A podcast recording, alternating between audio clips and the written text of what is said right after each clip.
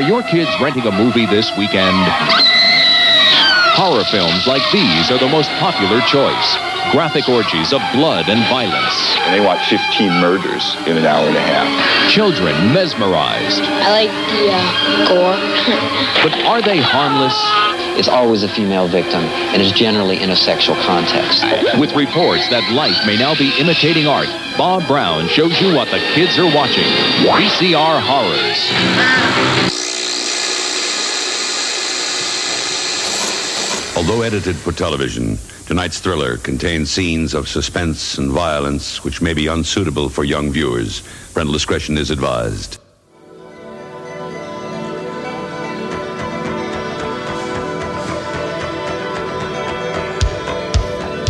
State of the art Japanese animation.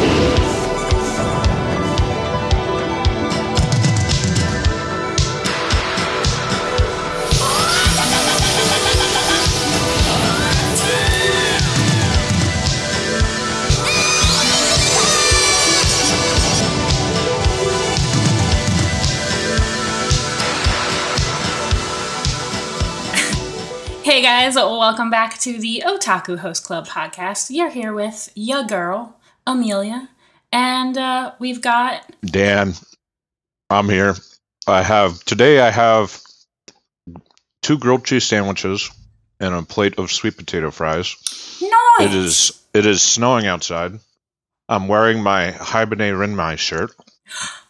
Very on topic. very Um, yeah, I'm oh ready to talk about Junji Ito. nice. I was gonna um, re- can we just pretend I'm wearing my Junji Ito shirt since Yeah. you know nobody can see me. I can I can see it in my mind. okay, cool. Uh, this is Jeff here. I am wearing my Junji Ito shirt, and I got green tea, and I feel nuts because it has a lot of caffeine in it. Ah. It's actually matcha green tea, I should say. Okay. Extra caffeine. Have I ever told you guys about the time I got high on caffeine, which is kind of a cool story. Like stone. like oh, like OD, like Yeah, well, so like shakes. I don't. So I don't actually drink coffee Mhm. or or really anything with that much caffeine in it. Like I, I just don't really consume much caffeine. And you know, I, I work, you know, I work like a normalized office job for the federal government. And one of my coworkers, um, on the weekends, she works at a little independent coffee place, Zeke's Coffee, right? And so she would bring in coffee related, you know, like paraphernalia and products and shit into the office and dole them out to people as gifts. And one time she gave me a bag of chocolate covered espresso beans. And never, never in my life have I had a chocolate covered espresso bean. I don't even know what this shit is.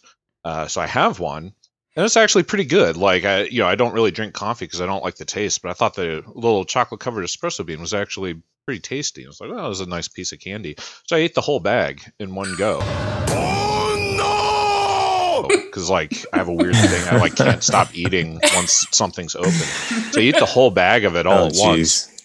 Yeah, and this is at this point, you know, on the train ride home, I have an hour train ride home, and normally I would just take a nap. Uh, but instead, I'm like eyes bursting out, like tapping my feet really hard. I'm like geeking the fuck out. I get home and I just go into a full on rampage. I'm like super angry. I'm like running around the house, like, "Ah!" you know, I'm like really wigging the fuck out. And this goes on all night. It's like one in the morning. I'm still feeling fucking furious. I'm just like rampaging through the house. Like, I don't, I can't, I'm not even doing anything really. I'm just like running around making noise and like kind of just geeking out about nothing. And that's when it hit me by like one in the morning. I was like, oh my God, I'm fucking high on caffeine. like this is what these fucking a- like this is what people do every fucking day you Yeah. know like and i'm i'm like uh, i just don't have any tolerance for caffeine because i don't uh, i don't consume it really so Yeah, I'm not sure caffeine makes me rage, so yeah I'm not I, you running know around the house like. "Argh!" yeah well, when you crash from caffeine, it can make you, you know, you you can get go into mood swings. You can get irritable. Very Yeah. irritable. yeah but i 'Cause you think, I think drink the, two irri- cups. the irritability is is like it's part of the dependency right because your system is craving more and it puts you in a Yeah. cranky mood Yeah. yeah i, didn't know- I, didn't I didn't get irritable from the come down. I didn't really have any like particular come down kind of effects. I just like went to sleep and eventually, and I woke up okay the next day. Hmm. Wow. But yeah, now now I'm like that. At that time, I was like, this is what people do. Okay, like what the fuck is wrong with everyone? Oh yeah, you, you it's incremental, right? Yeah. You, you drink, you're like, oh, this is a nice, delicious drink. Let me have that. And then you're like, oh, well, I want that again today, huh? hmm I drink I about mean- a cup a cup and a half a day. There was a point when, well, because like uh, if you're if you listen to us enough, I used to work at Starbucks, and there used to be a point in time when I would probably drink like twelve to fourteen shots of espresso a day, because like you're just literally standing around doing nothing, and then like you have espresso machines over here. People want to make drinks for you. They want to mm-hmm. like create stuff. Then you get into the habit of like, okay, when I come into work, I need I need a quad venti caramel macchiato. and then on your 15, you're like, give me an undertow, please, and put some sugar in it. Like you just like get into this routine of like always having that like over caffeinated vibe. And so like on days that I wasn't working at Starbucks, like I needed to have at least like a baseline or I would get cranky. I imagine it's the same way with any kind of um, kind of express food job like that. Because when I worked at Cold Stone, it was the same with ice cream. I just spent all day long just doing nothing but eating ice cream, and I put on weight and shit. Oh But damn, it's just, but yeah, my like what else? What else is there to do? Really, it's like okay, I'm gonna figure out the exact perfect ratio between chocolate and strawberry to make the best milkshake, and I'll like try different scoop combinations and whatnot. To which I discovered the best one, for the record, in my opinion, is three scoops of strawberry and one scoop of dark chocolate, which is stronger than the normal chocolate ice cream. Mm. And dark dark chocolate has small traces of caffeine, right? Mm-hmm. Yes, In I don't know if pure the ice cream does. Right. Yeah, and the chocolate does, yeah. So, Evangelion is coming back out on DVD. I forgot to mention that last week. Last week, two weeks ago. Two whatever. weeks. Yeah. Last episode. I miss you guys. I know. I do too. Oh. Yeah, GKIDS. Yeah, does this. So, the question that I had, which maybe has an answer floating on the internet and I just don't know it, or maybe this is obvious, uh, they are using the original dubs rather than the new Netflix dubs. That sounds like that's a good decision. Oh well, I I I, I kind of stated that as a question, as a I haven't I statement, can't but I, I mean it as a question. I don't know. Like it seems like on the one hand, I can understand Like the Japanese would- dubs or like the like the English. local- I'm talking. Oh, I'm talking okay. about English dubs because Yeah. Netflix did the whole new dub, right? Yeah. They did a whole new Mhm. dub for themselves. Mhm. So I don't know if that means that Evangelion on DVD at this point falls under the umbrella of a Netflix thing. So they use the Netflix dub, or if they use the Oh. original dub. That's that's interesting. That's interesting. Yeah, we could do a little little search. I don't I don't know specifically. You think you think they would just either redub it or reuse the old one?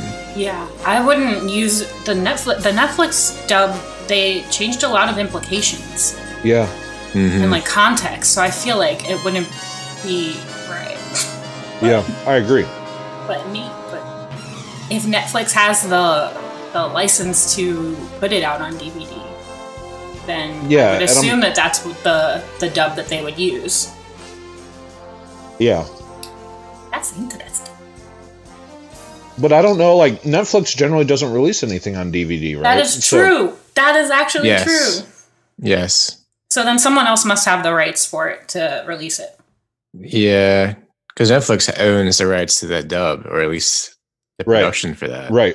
It would make sense that they wouldn't. That GKIDS would not use that Yeah. dub. Would G I'm okay with Kids that. then would GKIDS then like redub it? Or you think they would just use the old one? They I need would to think- use the old one. I don't know what they're gonna do, but what they need to do is just use. Yeah, what they need to Yeah. do. I mean, I'm okay with just watch. I mean, I I do I do have a soft spot for uh, the original dub from ADV, but actually, I I watched the Japanese or yeah, in, in Japanese not long ago because I've I've watched the dub so many times and I'm just what I'm used to. But Shinji is a lot more tolerable in Japanese than he is in English. I feel like so is Asuka, right? Yes. yeah, but I I strongly prefer the English dub to the Japanese version. I've I I've never actually watched the Japanese. I've never watched the entire series in Japanese the whole way through because I the American or the English dub in my eyes is is just so iconic and it, it truly captures the feeling of Evangelion. And as you as you say, like oh, all these characters are so much more tolerable in Japanese, and they're so much more tolerable in Rebuild of Evangelion as well. Um, but I think their intolerability is part of what makes that show what it is, right? Like, Mm. I mean, it is ultimately a show about you know broken people and you know people with with issues and with problems, you know, trying to cope. And I think it is a show that is meant to be like you know where we're watching these extremely aggravating people you know struggle with their um, emotional development you know emotional maturity or whatever Mhm. i think it, it it waters it down to try to make these people likable they're not supposed to be Mhm. likable Right. Mm. Yeah, Netflix, I gotta give them a little credit, at least because they opened up Eva to a whole new audience that otherwise couldn't watch it because the DVDs are so hard to find. Mm. And there's so many. I, I, I owned a bootleg version of it, and uh, for like 35 bucks, Hmm. and that is now at a Tinder date house or Tinder. this person has been lost to this person. It has been lost to Tinder Yeah. dating. it's funny that you say that because i i lost my copy of end of evangelion at an ex-girlfriend's house too in college hmm. and i wound up having to buy another one but i i have the platinum edition box set so i'm all set Wow. yeah which apparently oh, I, weird flex, but okay. Yeah, well, I bought that in college when it was relatively new, and now this is apparently like a four or five hundred dollar item. So I'm, Yikes. and this this kind of makes me feel like if I knew that anime DVDs were going to get that expensive, I would have. If I knew that anime DVDs would get more expensive, and the punk records I like would more or less get less expensive as time goes on, um, I would have spent all my money on anime stuff in college instead. Of, I own, I own the first volume of Eva uh, from ADV. It was the first ever DVD I bought. I think I said this Oh, in the last cool. episode, but yeah, it's kind of, uh, or it was on maybe on Discord. y'all my are like, y'all are like, oh yeah, I own this like expensive DVD, haha. And I'm like, yeah, I bought wall scrolls of Naruto off of eBay. I got an old like Yeah, replica kunai in my closet. that's sick. That's awesome. I like don't spend money on DVDs. I don't know what it is. I just like can't.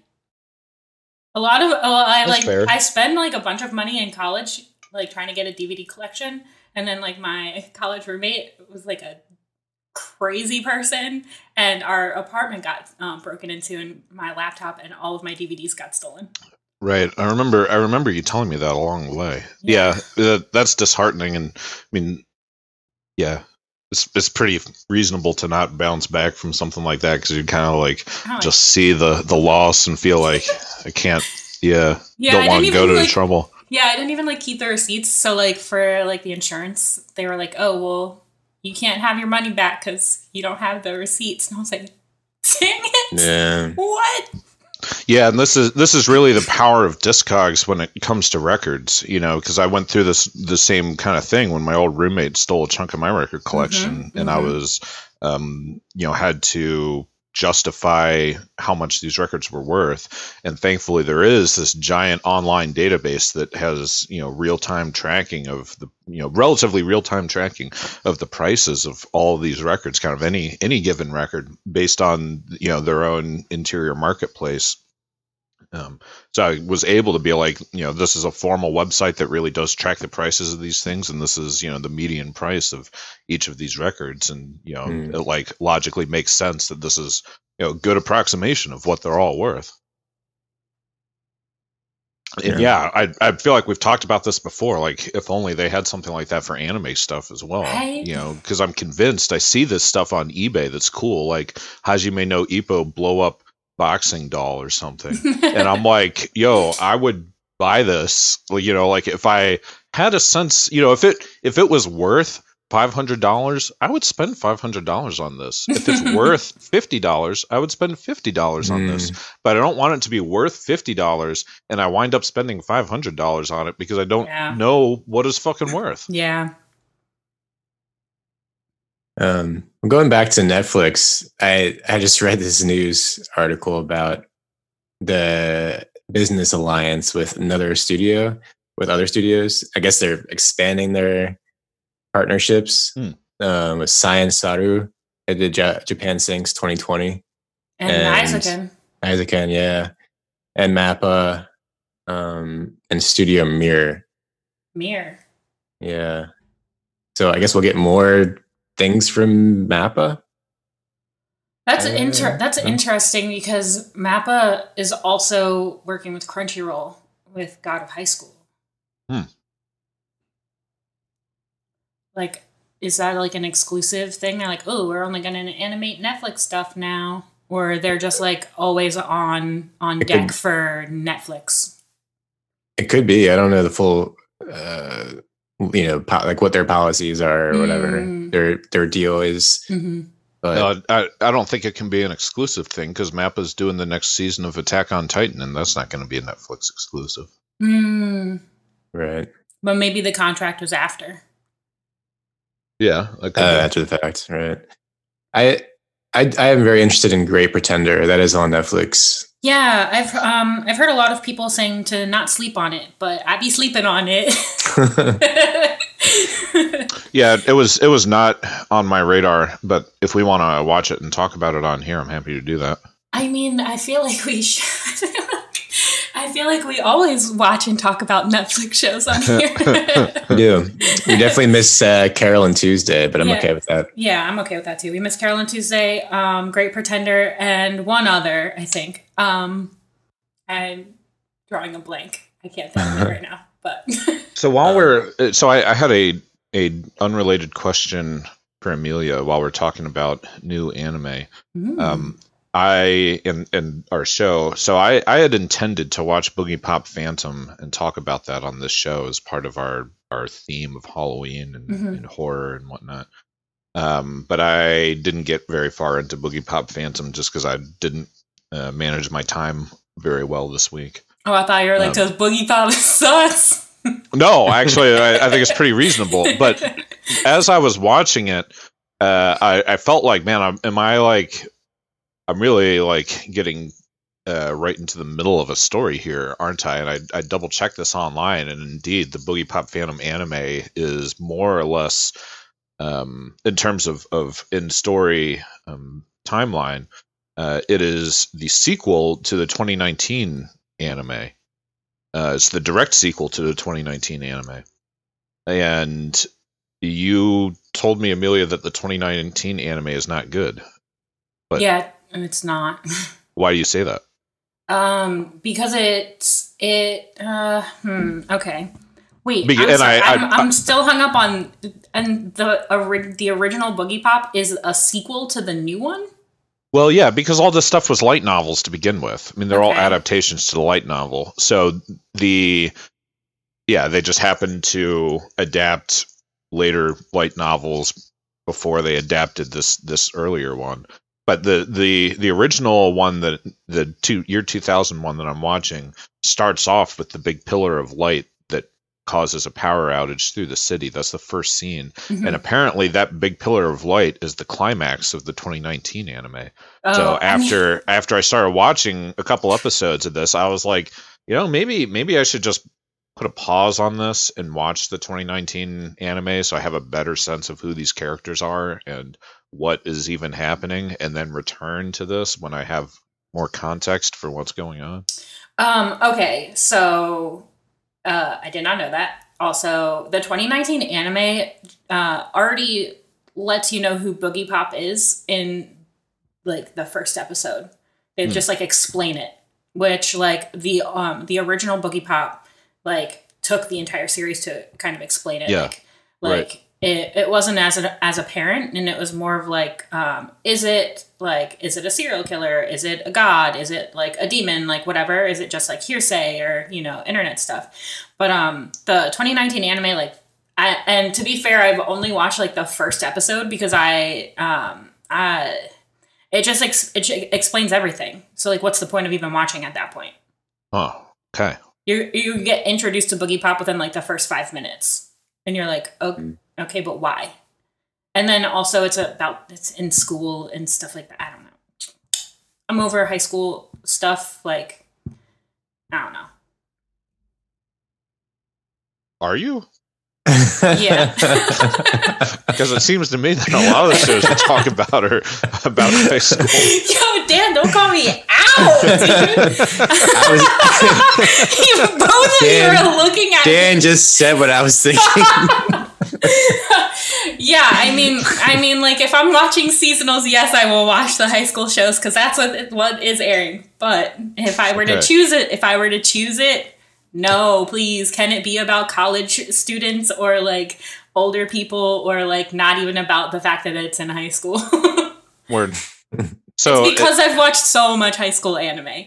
Part of part of what I'm getting from your words is the idea that the original part of the joy of the original Boogiepop Phantom is the mystery surrounding Boogiepop and the way that the story builds up to this um, climatic insight. Yeah. And in It's the 2019 less- one, that climatic insight is just the first thing right out the gate that they just hand to you on a silver platter. Yeah. So by watching that, it kind of would reduce the impact of the original Boogiepop Phantom.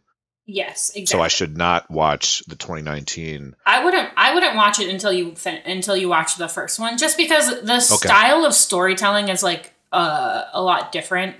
Um, in the original, where it's like not super linear, it's kind of like uh, it's kind of it's you know it does the Lain thing where Yes, you're yeah, like I yeah. don't fucking know what's real and what's not, and like what people what the linear storyline is, but Yes. um uh that's kind of like i don't want to say like part of the fun of it because at times it is kind of hard to get through because you're like okay like what did i just watch? I need to like unpack it you know?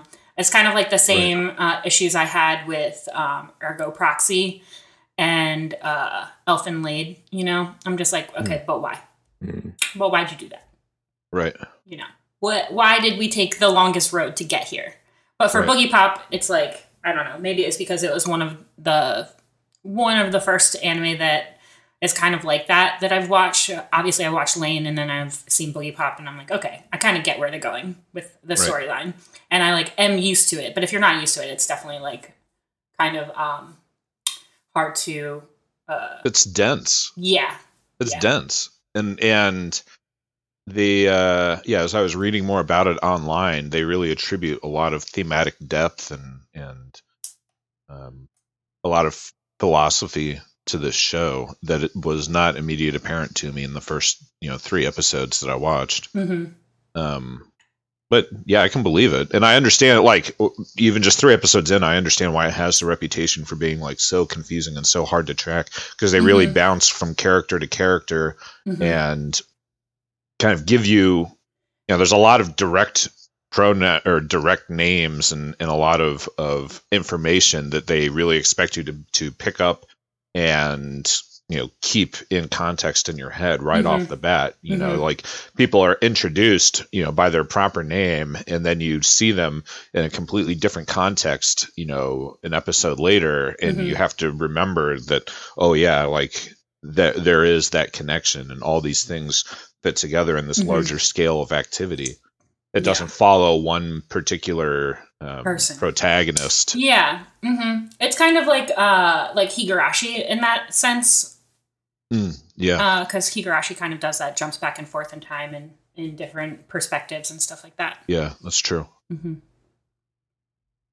Okay, so I'll keep watching this original Boogiepop, and then I'll loop back around to the 2019. Yeah. hmm That's. I mean, I yeah, I think that's uh, that's fair. Okay. If you watch the 2019 one and you're like Amelia, what the fuck were you talking about? Let me know and I'll rewatch it. But I Okay. was just like, I was I was done with it.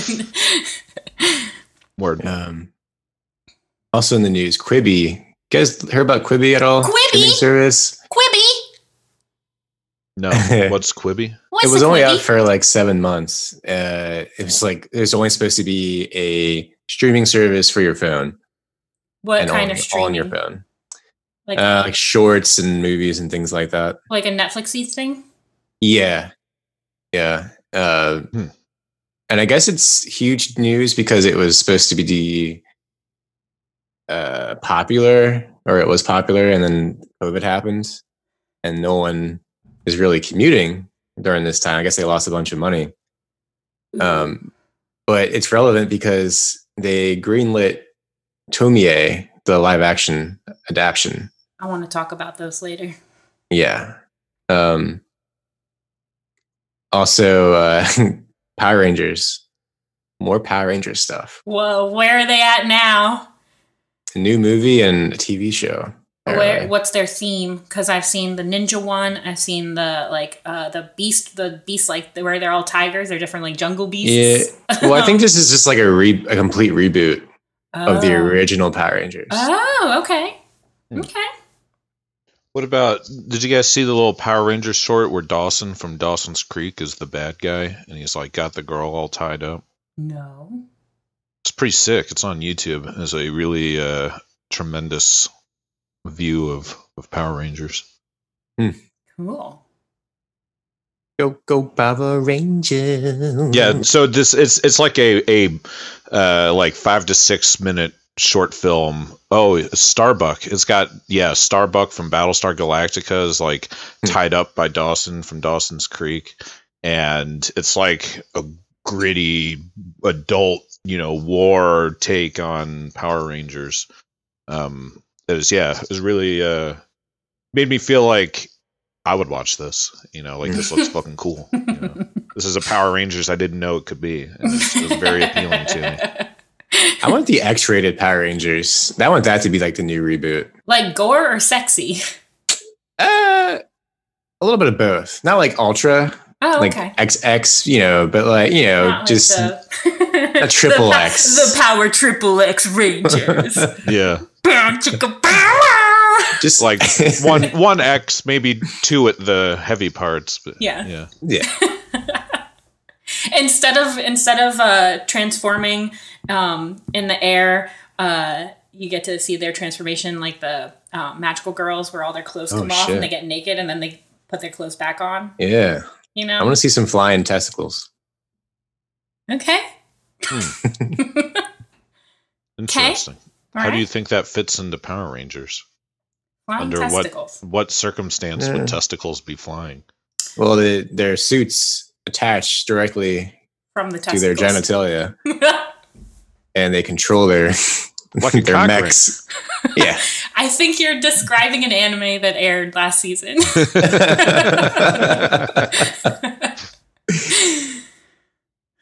Well, oh, Darling in the Franxx is close, close. Yeah, so think Okay. Darling in the Franxx, Hmm. and uh, but more, you know, yeah, you guys should go watch like the first episode of uh, uh Super HxEros. yeah, man, that's been on my list. It's just Yeah, just watch the first episode. That's all you need. That's all you need. that's all I need. yeah. All right, Um, but yeah, that was also um a Power Rangers type show. Hmm.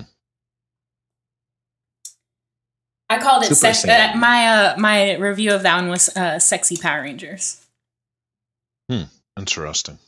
So it's Halloween on Friday, Saturday. Saturday, Yes. Saturday. You guys got any Halloween plans? I don't. I got nothing. Jeff, you better be hanging out on that goddamn porch, handing out candy Yeah. to these children. So the idea was to get a large PVC pipe and hang it from the top deck of our apartment, Hmm. and then s- just drop the you know drop the candy down Yeah, that makes sense to me. to kids. and then Steve was like, "Yeah, you should just pour alcohol down." down the tube. Kids will come up and fill their cups with, with you know, with Natty Boh. Hell yeah. Natty, I want some Natty Boh. All right, little Charlie, go get it. It'd be, it'd be like, hey, yo, get, go get me one. Go get me one. Yeah. That'd be cool. You're not you're not gonna do that. We're gonna we're gonna pass out candy like the normal way, like like in bags on a table. Take one, please. Word. Six feet. Yeah, I mean Yeah. we decorated. We decorated for Halloween, and I feel like if you decorate for Halloween, that means that you are contractually obligated to hang out, hand out candy. Yeah, I agree. So You already made the effort to go that far, so you might as Yeah. well just go the you know go mhm. the extra mile. Mm, probably watch. You the guys, do you guys actually get trick or treaters? I don't think we ever got trick or treaters at Barclay or at 7 Eleven. I can't imagine. uh, uh, um, I wasn't here got- last Christmas. Yeah, Halloween. we got like um we got like a handful. I got oh, actually perfect story for Halloween. So, um I was I didn't realize that in the cities like Halloween trick or treating is early. It's like before dark, obviously because of, you know, things. Um so I was getting ready for Halloween and the people were probably trying to uh get candy, but I didn't realize that it was like that early. So I like went out after I was done and I was like, oh, like trick or treaters are here. Let me get my candy out, like whatever, whatever. And then um, I just see a lot of like kids with their backpacks on, like coming home from school, I guess. But like some of them are dressed up and some of them aren't. And this one group, I was wearing I was wearing a Naruto shirt. I have like this Orochimaru shirt that says like bloodthirsty serpent, and I had like crazy face makeup on because like I don't know I was into I was into doing special effects makeup or whatever. And um, these kids come from high school in their Akatsuki robes, being Naruto characters. Oh shit. And it was like the best moment. Everyone's like, "Oh my god, I love your shirt," and I'm like, "Oh my god, I love Naruto." Oh, that's awesome. but yeah, Yeah, and in Patterson Park, that's that's huge over there. The uh, they got the Pumpkin Fest, or whatever we call it, the lan- the Lam- Lantern Festival or something to that effect. oh, And there's tons of kids out in that area. But I don't know. What about you, Dan? You got got Halloween plans? No, I, I normally have band practice on Saturday nights, so I'm assuming that's what I'm going to do. Hmm. So I would say no. I have no Halloween plans. oh man, what are you gonna do to get in the spirit? Watch a movie. Yeah, I might Buy- watch a movie. You could buy your own bag of Halloween candy and eat it while you're watching a Halloween movie. yeah, I might do that. We carved pumpkins yesterday. Oh, that's cool. Yeah. What'd you What'd you guys carve? Um, I carved a spider and a spooky face. Oh yeah! yeah, I I I drew out the mask that I'm going to use for the pumpkin. Oh yeah. I didn't get very far. We we put a Halloween pumpkin on the stoop at Barclay House once. It got smashed in about a day. I was actually last year we did we also did pumpkin carving and I think that was the first time I had done it since I was little, but I was actually like afraid that someone was going to take my pumpkin and smash it. Cuz like I don't know in the city they do mis- do they do mischief night? Like I mean, we have four huge pumpkins outside, yeah. and that's We're all I could think ask- about. We're really asking for it this year. We are. And we we went out and picked them. We went to the Larriland farm. Oh, how fun! That's Mhm. cool. hmm Oh yeah, Dan, I always forget that you're not on social media. I'll have to text you pictures. Oh yeah, please. I want to see them. Yeah, It was a whole. It was a whole day. it was a day. Picked apples Mhm. and tasty. hmm Yeah, there was there was probably like hundred people there. Yeah, I was Not saying, very uh, I was- social distancing, but I was saying that this is probably the most people I've seen since COVID at pumpkin picking. Were there any animals? Llamas Oh, I and like goats. llamas. And the goats were fighting, goats. but I think they Oh, were they were like, fighting. Oh, Yeah. that's kind of that's kind of dis- disturbing to me. Well, I think they were like putting on a show. They're like, "Ooh, people in their cameras, they let's fight for them," you know. And they were just like Oh, play fighting, Word. And the llama was being very like in the background, like, "Meh." Yeah, sounds about right. They're really anxious animals, right? Yeah, there's a, actually there's a llama in my dad's neighborhood that I visit a lot. Um, Oh, that's cool. he was a sassy boy. like, oh my gosh. It, it surprises me that people go all the way there. They dress up in their like autumn, you know, Oh, yeah, their- outfits. their it's fall couples, they're fall clothes. Yeah, People were go- like dressed to the nines though. Like I dressed up Oh, because it was the first time I've been out in the house in like three weeks. But like people are like they've got like their Prada, their Gucci, like No Mhm. shit, really? yeah, they Oh, were yeah. like their people were dressed up for this to take their pictures in the Apple. Damn. building. Yeah. Mm. Yeah, it was kind of weird. Kind of weird. I want to. I want to. Well, the one modern fashion thing I really want are a pair of Yeezys. Oh, I've been meaning to get a pair, good pair of Yeezys. I want a pair of Yeezys too, but then when I see people wearing them, I'm like, yeah, fuck you, dude. like, okay, whatever. You, okay, you got that Yeezy money. Okay, whatever. well, I feel like I feel like I'm timing this until I like go on a nice vacation or like go travel somewhere where like I will want to look good for people that I Yeah. rarely see, Mhm. and then I'm like, I'm gonna get the fucking diplomat's tracksuit. I'm gonna get a pair of Yeezys. I'm gonna like look fucking cool when I go hang out there. But in these Corona times, I ain't going to hang out anywhere. So like, there's no point in buying this stuff. you know. Yeah. Who am I trying to impress? There's nobody here. I live alone. I saw some Nike. It was I think it was Nike who put out these shoes, but it's a Dragon Ball Z brand inspired brand. I think it was Nike, Hmm. and they're all different color coded. If you had a Frieza, Goku, I saw Oh, those. and you see all those, right? Yeah. Was it Nike? I think it was. Um, I I do believe it could have been Nike, but don't quote me on that. Could have been Nike. I, it definitely wasn't Adidas. And Evangelion. Yeah. Yeah, I would I would wear Evangelion shoes, but I, I wouldn't wear Dragon Ball Z shoes. I feel like I'm not a big enough fan. Eva Yeezys.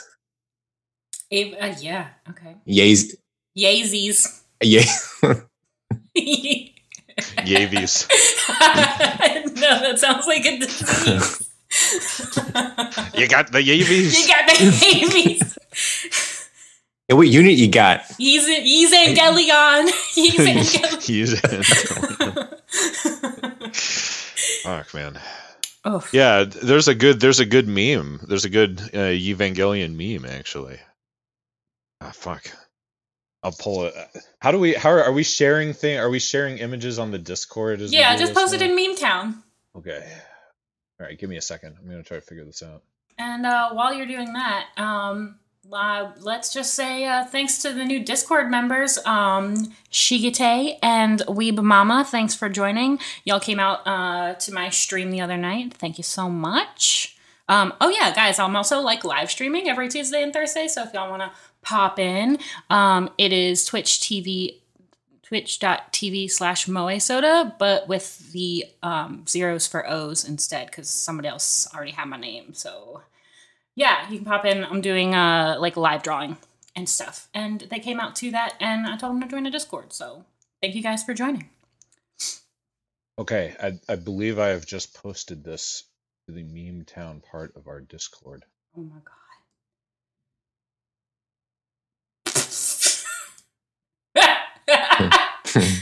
Oh my gosh y'all have got to go to the discord and look at this meme because it's good. It's a good one That that's a version of Evangelion that I would watch. yes So I, and I so one one part of Evangelion that I've been thinking about is is that interview. There's like a recent interview with Hideaki Anno, and when I say recent, I mean within the last two to three years. Um, but he he talks about how he is very much influenced by Gundam, and he wishes that Evangelion would become a Gundam-like franchise where there's just tons of alternate timelines, and every director has their own take on Evangelion and I don't want to, you know, trounce dude's idea. I mean, it's his art, so you know, have your vision. But also, that's a terrible idea, and I hope that never fucking happens. I can't imagine a worse way for Evangelion to go than to have like a ton of different Evangelion like you know alternate universes with different versions of Evangelion. Like, no, Yeah. I don't think so, man. I It's- agree. It is too fucking iconic on its own terms to have, yeah, like. Oh, this is like the you know this is the dark Evangelion, and this is the funny Evangelion, and this is the romantic Evangelion. Like, nah, that's, It needs that's- to end with these movies. Yeah. That this should be the this should be it. Yes, Mhm. I agree. Mhm. But uh, Kanye as uh, all the characters of Eva. Yo, that would be one fucked up show. He's a man of many personalities. He, He can do it for sure. He is. so, guys, you wanna you wanna talk about some horror? Yeah. So, oh, excuse me. Sorry. Jeff, you can edit that out. His hair starts coming out of his mouth. Actually, it's tur- it, it turns into it turns into some kind of thing from uh, Junji Ito. manga. Yeah. so I want to know what your, what your guys' favorite horror animes are.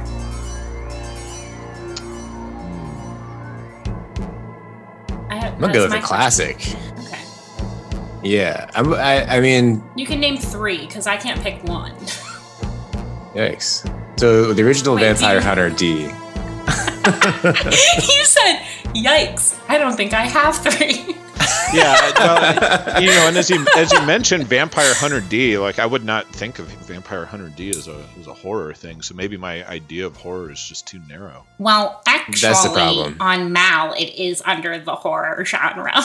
but Oh well. Okay. um, I mean, this, this is kind of why I wanted to um, pose the question because um, there are a lot of things that I feel like are deemed horror that I don't specifically feel like are actual horror anime.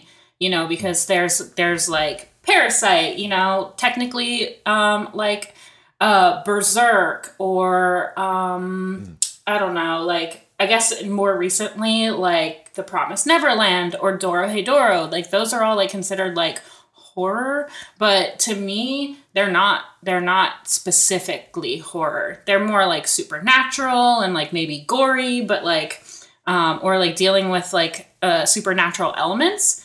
Um, so I think it's interesting uh, to talk to talk about like horror anime. Let's def- well, let's define it then. Let's define what horror is. You know, Yeah, and I I it's shocking to me that somebody would think that Berserk or Dorohedoro qualify as as horror anime. I'm Mhm. curious what someone's justification for that would be because I Doro He- Dorohedoro doesn't make any sense to me at all. As there's nothing about it that's horrific. Berserk certainly has its moments of of horror.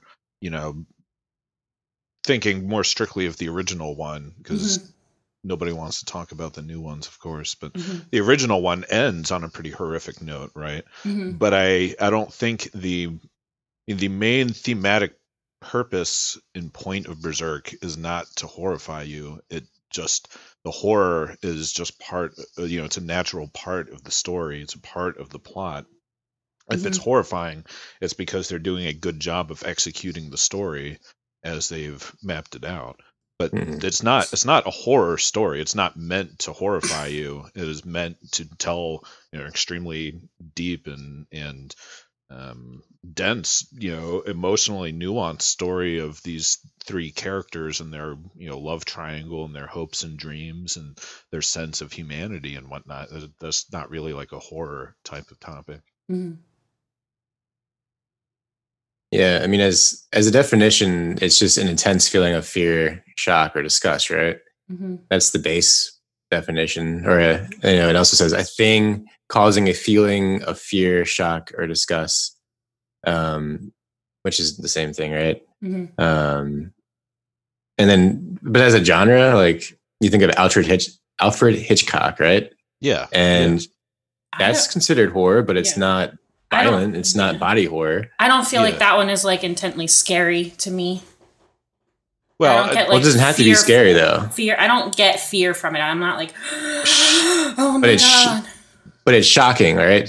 You know, I guess. it, and especially for the day. And I think Mhm. because we've been desensitized to a lot of horror. I think that is actually my issue. Is I have Yeah. been Mhm. completely desensitized because of how much horror I watch. Yeah, because I, I I mean Alfred. I'm a big Alfred Hitchcock fan, and I I grew up watching those movies, and the per like the purpose of movies like Psycho and like Birds is to uh, shock you and horrify you. Like that is their goal is to make you unsettled. So I would say yes, those are definitely horror movies. If they don't hit home at this point, it's I think that has more to do with the you know kind of large scale um, desensitization and, and pushing of culture forward in the last like 40 years or whatever um, that these Mhm. movies have existed. But Mhm. yeah, those are definitely horror movies.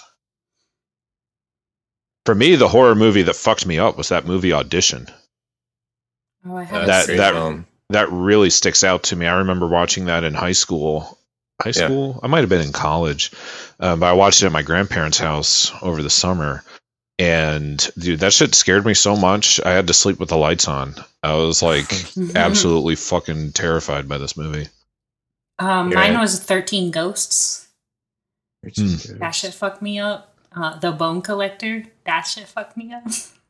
Oh, that's cool. I remember like screaming in the middle of the night after watching that. And I think because horror is it's not it's not specific to one culture too, right? So so horror in in America or Western culture it might be different from or is different than Amer- than Asian you know Asian horror. hmm What what they might consider to be scary, hmm and I think Mhm. that's why when I watch, remember the big the big horror boom in Japan in the two thousands Oh, with like yes. Ringu Oh, and yes. um, The Grudge. The Grudge. That shit scared that that was the scariest thing I've ever watched. Those those movies, hmm and I think because it it wasn't something I was used to.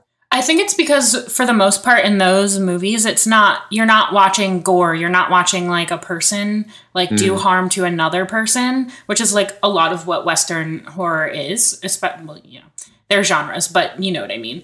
Um, Whereas like the uh, the Japanese idea of horror is something that isn't tangible that you can't see. Or supernatural. Yeah, or it's like something that like is very spiritual or like yeah, which is like that stuff is like stuff that might not be scary in like visually, but like will stay in your brain for later. and when you're at home Mm. alone in the dark and you hear something, you're like, "Fuck, man, Mhm. Ju-on's coming to get me." Mhm. One missed call. One missed call. Um. Uh, I really like that one, and uh, there's a couple horror, like Japanese horror movies that I loved. Um, called like The Wishing Stairs. Um, February fourteenth. Um, uh, I I went into a really big like Japanese horror phase where I torrented a whole bunch of uh Hmm. Japanese horror movies. Um, Tetsuo the Iron Man. That, would that be one for you? No, not not not for me. Yeah, I- I- Personally- I love I love that movie, but I wouldn't say it's a horror movie. Yeah. I, think I guess it- is. I guess Personally, it think is- It, it would be because it, it's shocking and and Yeah. violent, you know, and Mhm. and perhaps just in someone else's eyes, that mechanical element, that industrial element, Mhm. that you know, very claustrophobic feel Mhm. could Yeah, scare someone. You know what Yeah. I mean? Yeah. I I I do understand what you mean, and it is it is a movie that like provokes an unsettling atmosphere in the way that Mhm. we're describing. Like that is what horror movies are. Are you know we think that horror as a genre should be should be standardized as. I guess I I don't really have a good argument for why I would say Tetsuo the Iron Man is not a horror movie along those lines. But in my brain, I really categorize that more as, as like an art film than I do Mm, like a Mhm. horror movie or something like that. And maybe maybe it can be both simultaneously. Maybe I'm I'm thinking too rigidly here. And in a lot of ways, you know, there there are many movies of of a similar ilk. Um, you know, like The Man Behind the Sun. You know, like Mhm. might be a horror movie, but I think of that more as an art type of thing. I kind of And- feel like um, a lot of Hideshi Hino's work is classified as horror, but also in that more like art house style where there's like a, a very distinct like representation of images. Yeah. Okay. You know. I guess I'm used to what. I, maybe this is the the you know a, a n- unintuitive way of thinking about it, but I'm I'm used to thinking of the more gory and unsettling something is, the more artistic it must be. you know, like, truly, this is fine art. You know. It's like, is this a B movie? And they they used uh, all the special effects that they they knew how. That makes it art. Hmm. Well, have you guys heard of um, Lovecraft's Country? I think we talked about this last night, Amelia. Hmm. It's an HBO series I've heard about it. um, Mhm. based on a novel. I think, It's Mor- not, I think Morgan's watching it. I think Okay. that's how I heard about it. and there's a lot. There's a lot more TV now that's uh, that has is aimed towards black a black audience or has more casting. Like specifically, I think Us and Get Out hmm kind of spurred that, or you know, Was the catalyst? Yeah, Mhm. exactly. And now that and now that the the studios know that it's profitable, we have this, you know, on TV, the same thing's happening. hmm And Lovecraft Country is, I think, a perfect jumping point from Get Out and and Us, and and what horror is to African Americans in the U.S., the United States, and Hmm. that as a t- different type of horror, all in it. I think that could be a whole genre in in of in, in and of itself. Mhm. You know, hmm Absolutely. Um, you know what what one group of people experience on a daily can be considered horror and you don't really see that as much we had like tales from the crypt hmm i think that was the only example i can think of growing up that was one of the scariest and one of the scariest things i watched as a kid Whoa. uh and even just was it tales tales from the tales from the hood and tales from the crypt they're just more or less the same thing. but but one's you know aimed at a different audience yeah. You know what was the scariest thing I watched as a kid? Hmm. America's Most Wanted. Yeah, I remember us talking about this. Hmm. So I'm Jeff. I'm I'm curious about your your thoughts of um, the genre of horror. You know, horror movies as applied to you know Black Americans, which I agree is uh, has every possibility of becoming a new fully fledged genre of, of film. Um, and I think that'd be really great. And I'm I'm you know I'm ready for it. You know, I want to check it out. But as we as we say that, I'm kind of curious what you think the effect would have been if Get Out and Us were cast with, you know, kind of standard white cast rather than black actors and black families. And I get that Get Out doesn't really make sense beyond the the kind of um, racial context presented in the movie. Like I don't think you could make Mhm. Get Out with all white people and have that really make sense. Like yeah, you could have like really athletic white people, but it really doesn't have the same cultural connotation. Um, but us could feasibly be done by you know with all white people. Do we Hmm. think that that loses effect or loses theme in in that movie? If it were if it were all white people, or just is you know the the black cast central to understanding us? Uh, it's not as important, but I think it's it's still. Mm, it's a good question. I got I got to think a little bit harder about the plot in that movie. You know, And are do we think there's any other like horror Hmm. movies that immediately leap to mind that if we were to I guess start swapping out the cast like if we did I don't know like Friday the 13th with all black characters you know Mm, would would that make Friday the 13th a categorically different movie would it provoke a different feeling in us Hmm. probably, but I think the horror genre as a whole resonates with African Americans because of the daily horror. Maybe it doesn't matter. Maybe it's not relevant if those movies were switched. I don't want to be a spokesperson for Oh well, yeah, that's fair. I don't. For- I don't really mean to put you. community. yeah, I don't. I uh, I'm more curious in your own personal feelings rather than the, the yeah. feelings of Black Americans in general. But I, And I really I, haven't uh, I haven't thought too deeply about that element, but I think because I've been watching Lovecraft Country that I I've actually started to think about these things. There's actually a really good companion podcast that goes along with it, Hmm. and they talk about a lot of the themes in the show and give you more context to why they're there. Mhm. But yeah, I think it's important just just in general to have representation throughout all mediums, you know. Mhm. I agree. And I think we're learning that. It's just taking us a while. So I, I have too long. I have a, a long. good anecdote about that, um, which was really the first time that I appreciated the power and the value of representation and visibility.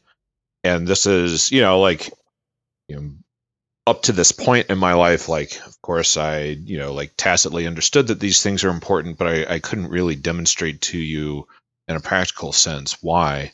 I just, you know, like we're told that they are and like yeah okay intuitively it all makes sense um, Mhm. but this really came into play in my life um, in 2014 when i was on tour with um, this was a large tour was two american bands and then a band from mexico and a, a band from japan. And it was after our gig in philly it was like two or three in the morning and we all went to mcdonald's because it was the only thing open nearby um, to get food. And we went in there and it's like you know just just like handful of of um, you know black people in there. And the two japanese are like they're kind of fidgeting and they seem really nervous. And i was like you know what what's up guys? Like are you guys doing okay? And they're like uh yeah we're just kind of freaked out because there's so many black people here. And i was like whoa really? Like that's kind of awkward in my opinion like it, why why would you feel that way? That's so weird. And the mexican guys were like oh actually we feel kind of on edge too. And i was like you guys are from mexico city. It's one of the more dangerous places in the world. I, I cannot fathom how you could perceive this situation as the least bit threatening compared to what you Mhm. undergo on your home turf in mexico.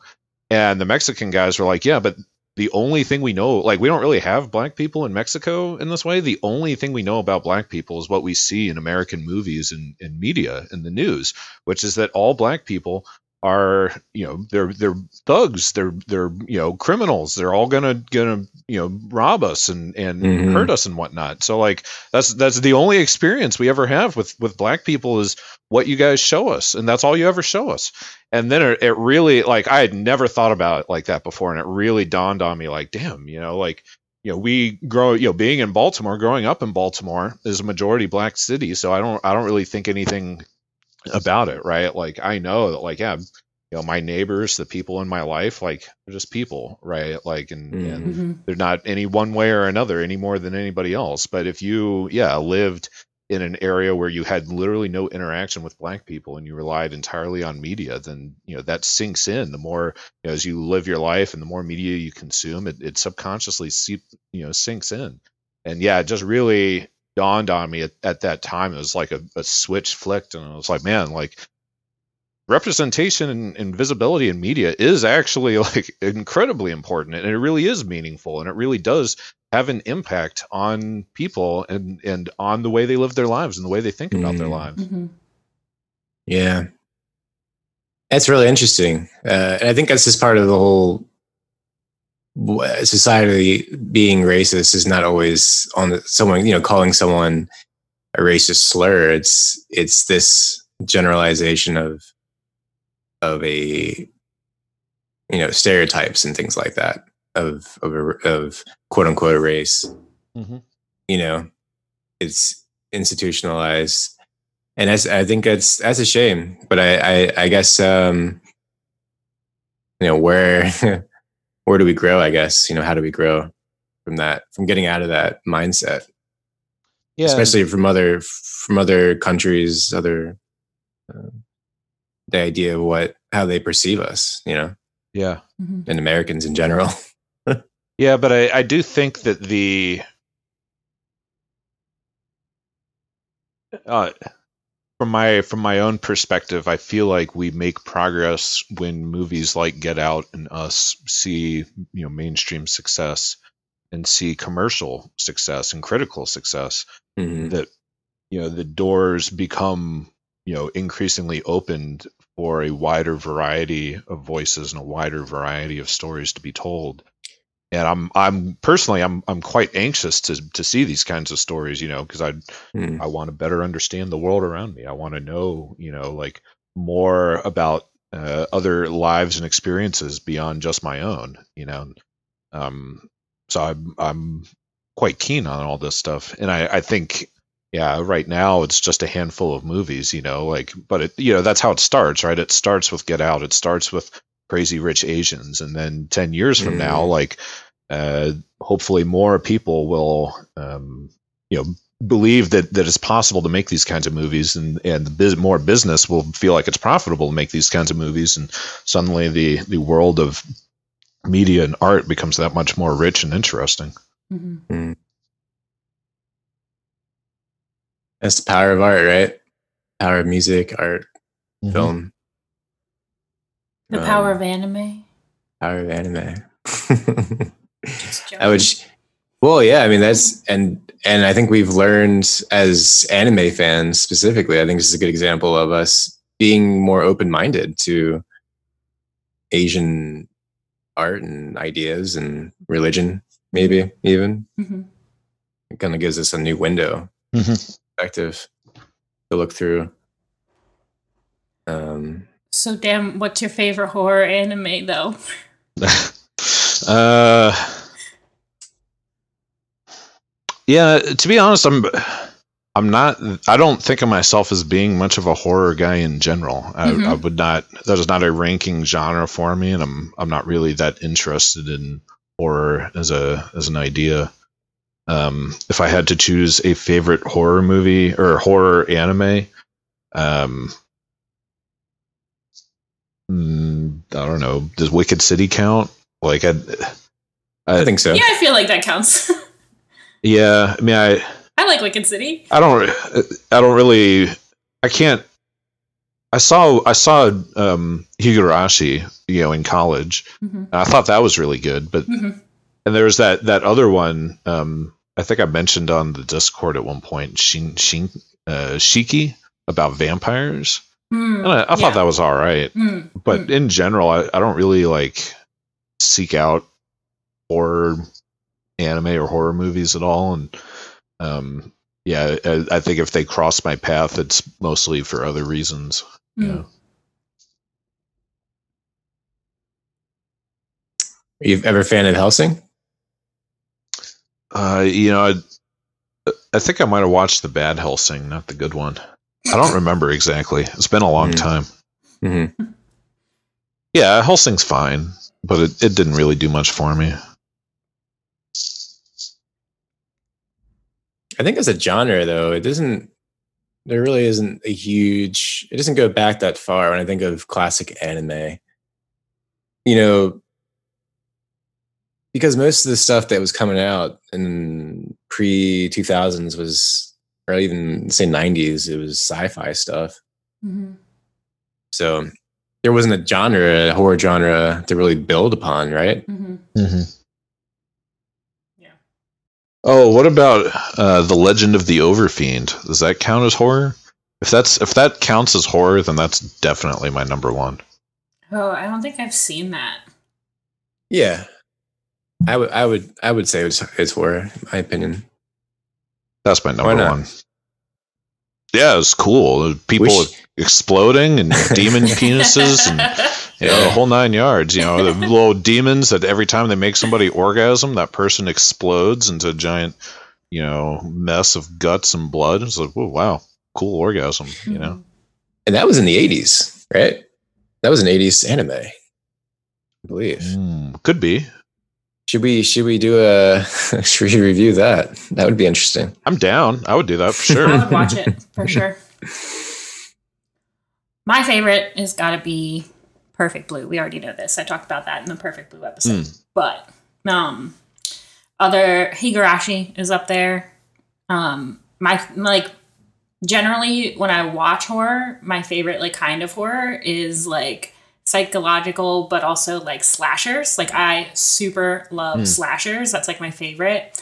Um and I feel like Higurashi brings in like that slasher vibe like really well, like building tension and building like uh atmosphere and uh, stuff like that. So Higurashi is definitely up there for me.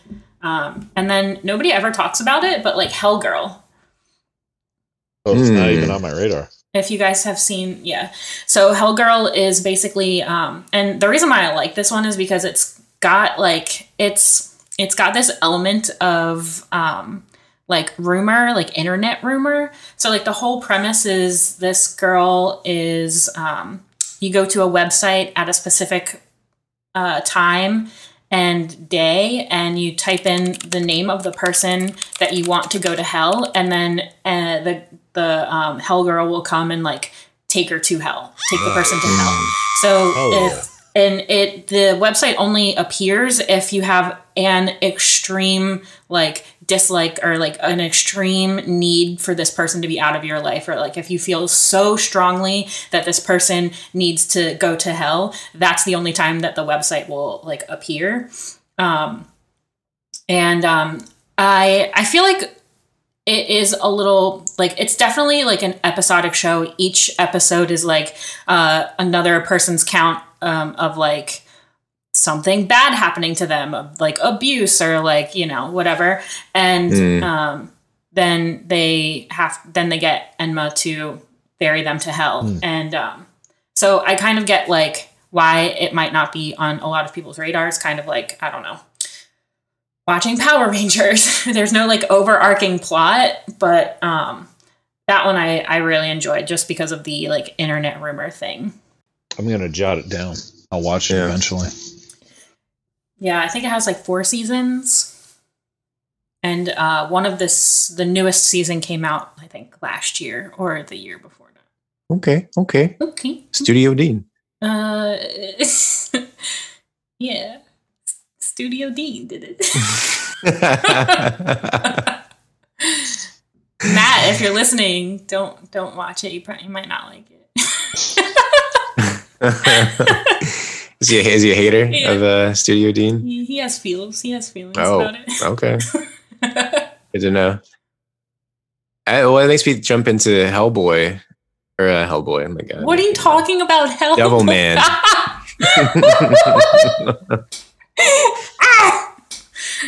Devilman Crybabies. now that we're talking about favorites, I think that's that's probably one of my favorites. Does that not does that favorite. qualify as a horror? the rave scene does. I feel like. Oh, I guess one, it's demonic. once again, it, it It just is- feels artistic to me. Yeah, so this goes back. This goes back to the to the whole just defining Yeah. what the genre is. I mean, Yeah. like it's like it, I feel like it's up. It's kind of like Parasyte. There's like you know, there's like that. I don't know. Blood and guts mean- is only so horrific, you know. if you compare it to Kobayashi's Dragon Maid, Okay, we're You comparing know- Devilman Crybaby to Kobayashi's Dragon Maid now. Well, yeah, I would I do would it. say Devilman Crybaby is a, quite a bit more horrific than Kobayashi's Dragon Maid. yeah. You have you know if you have two ends of a spectrum, and Kobayashi's on one, Devilman is. I would I would think it's on the other side, but what do I know? I love, I love, I love that segment. I mean, you compare the original Devilman, the Go Nagai version. Hmm. That's not very scary. That's true. More like an action hmm type, anti-hero type story. hmm I also think horror can be comedic too. Oh yeah, like every zombie movie ever. Yeah. Yeah, yeah. I, don't- I I think horror doesn't have to be so serious and, uh, you know, it doesn't the, the tone tonally it doesn't have to be realistic or yeah, I guess like know. when I think of horror, I think of like what scares me or like what um Mm, like what I fear. And if it's something if I'm watching something and I'm not scared about it, I feel Mhm. like may, that's where my like where I draw the line because like you could art like you could argue that High School of the Dead is horror because it's about zombies. You know, it's a zombie Mhm. anime, but Mm. it's very comedic and it's not like it's very It's like fun. Yeah. yeah, it's not like um what am I trying to say? Um I don't get scared watching it, you know, but it is about something that is could that is scary, you know. Yeah. And when you say it like that, this is this is why I do not really care for horror type stuff as a genre because I don't really like I don't like to be scared. I'm easily I'm easily scared. I'm extremely easily startled. I like get so sucked into TV and, and media and stuff. Like it's also like, you know, I why I'm always crying at any given you know TV show or whatever. I get like so sucked into it, and it's the same, Same. with horror movies and stuff. I get so sucked into it, and like every little thing scares the shit out of me, and I get like so sucked into the mood, and it's just like yeah, it's, it's too much. You know, it's, But I much. really like that feeling. yeah, that's fair. You know, it's so funny. We were watching Hocus Pocus last night, and I've seen Hocus Pocus so many times. But then when when when Thora Birch is crying about Binx being dead for the last time and he might not come back, I'm like, oh my god, I'm getting so teary eyed over here. Don't look at me. Mhm. Mhm. Thanks for lighting the candle.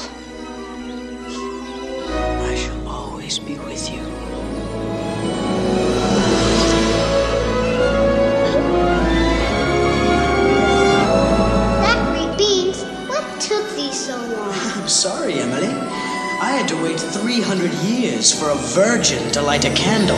Even though you know, I know the outcome. Yes, I know. I know what's happening. I've seen it. Yeah. I've seen it a million times. But I'm like, Mhm. But yeah, I I I like being scared. Also, I feel like um, if I can learn anything from horror, it's probably how to get out of certain situations. So Yeah. I'm very keen to see every single possible situation that I might be put into in my life and how to get out of it. Yeah, I, I learned that you don't have to run the fastest. You just have to run faster than the guy next to you. yes. Yes. Hmm. You know, I've learned you don't stab downwards, you stab upwards if you're trying to kill someone. Really? I didn't know that. yeah, your because your for your force doesn't when you're hitting downwards, you're you don't put have enough force behind it. But if you just go upwards, it's quicker and uh, you can just put all your force behind it. Interesting. Makes sense. Because like, you're the- using the weight of the person Yeah. mhm, as the drive the knife. mhm. Does that work for throwing punches too? Uh, pr- pr- uh, uh, it depends what like fighting style I feel like you're going for. Yeah. Word. Karate is all like bah, bah, bah, bam, Yeah. right from the sides. Interesting. Never knew that about stabbing somebody. I'll keep that Yeah. in mind. Yeah, good, good uh, information for later. You know, just in case. Special nugget of information that'll help me later. Yep. hmm I sleep with a knife next to my bed. Really? Yeah. Wow. Interesting. How big is it? That's the question. it's not very big. oh, Yeah. Uh, which reminds me, I, I was You need to taking a nap yesterday. Oh. Need to upgrade. I need a machete. Yeah, So- I I, I woke up from a nap yesterday, uh, startled because someone knocked the router off the countertop Hmm. and they screamed. And I was, you know, falling asleep. And then I woke up. I was like, oh shit, someone's in the house. So I grabbed my knife and I go out, you know, I go out to the living room and it's just Kara. She just knocked a, just knocked it off the. the Yeah, as the you were saying this, I was like, someone is Kara? Yeah. no, basically. it was me. I broke in the house and Yeah, knocked yeah. over the router, so Jeffrey could now play any Xbox games. I was downloading the uh, 40 gig uh, Warzone update. I'm I'm curious about your knife habits, Jeff. Uh, what what prompted you to start sleeping with a kni- knife right next to you? You know, I don't know because before this place, I lived with four other roommates, Hmm. and there was always somebody home. And for whatever reason, when I moved into this place, it's one level. We're on the top floor, which you think would be more secure, but I just have this fear. I guess you know, going into what scares you and what what you have the fear of. It's like someone breaking into my house. Mhm. Yeah. And I guess I've always had that fear, even Mhm. as a kid. Mhm. Um, and I guess you know I don't have a gun, so I'm not gonna. Yeah. Like the knife is the next best thing, I guess. Yeah. That's interesting that um, you bring it up. We should all say what we're what we're afraid of, what scares us. Hmm. Anything else, Jeff? What else scares you? Um, fire, or this. The, I guess the fear of being trapped in a house or in a, a space where I Mhm. couldn't get out of a, of a fire. hmm Um, what else scared me? I used to be very scared of spiders. I used to have a, ra- Oh, a phobia yeah. Are of we spiders. like the same person? That's so weird. Yeah, bugs, bugs and spiders. I have yeah, stories. Can't deal with that shit. Yeah. So when I was little, um, uh, my dad thought it was super funny to tell me that spiders have so many eyes so that they could see when you kill their babies and they could come back Mm. and attack you in the middle of the night. He thought that was a funny story to tell me. So afraid of spiders. Um, believe it? another another thing that happened uh you know my dad being my dad we were he was like probably tickle chasing me around the house or something and um i had a black lab when we were little and uh i was like running into my room and it was at nighttime so it was like and I didn't have any lights on in my room. And I was running into my room to close the door so that he couldn't tickle me anymore. And my dog was in the room, and I don't think my dad knew that. But um, I closed the door, and my dad like held the knob so I like couldn't get out because like he's whatever. And um, I didn't know my dog was in there. So then my dog like tries like jumps up and like attacks me because he's like thinking that we're all playing and i had absolutely no idea that my dog was there and it scared the shit out of me and ever since that moment i've been like deathly afraid of the dark. So hmm. like whenever i'm at home all of the lights are on. Every single light is on. Hmm. I cannot have i cannot not be able to see into a room. Like oh. Yeah, I feel that. yeah, so I'm super afraid of the dark. Um, and home invasion is like my next top. Like, oh my gosh, I think about that all the time. and I'm like, Mm. I I don't know. I just like that's like the Hmm. one thing I'm like, I hope I never have to deal with that. That I don't know if I could like stay in the same place, you know? We had a, a weird situation akin to home invasion uh, two weeks ago here at the apartment.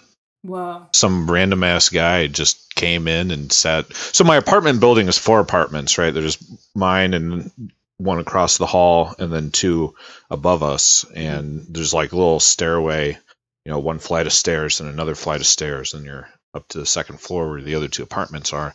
And some random ass guy, I guess, had just let himself into our apartment building, was just chilling in the middle of the stairway, just like relaxing, you know. Mm. And I found out about this because my neighbor, uh, my upstairs neighbor, came and um, I had just got back from the gym. I was sitting in my car doing some Baltimore style, like you just sit in your car, you know, when you and decompress. You know what I mean? I feel like everybody does that in Baltimore. Um, Yeah. So I'm just sitting in my car, you know, just fiddling on my phone, listening to music and decompressing. And she came and knocked on my window and was like, "Hey, don't, you know, I, I know you just got back from the gym. Don't, don't um, go in the front because there's just some man on the stairway. I don't know who he is. You know, it's, it's freaking me out. You know, like I, I don't have my gun with me. I don't know what to do."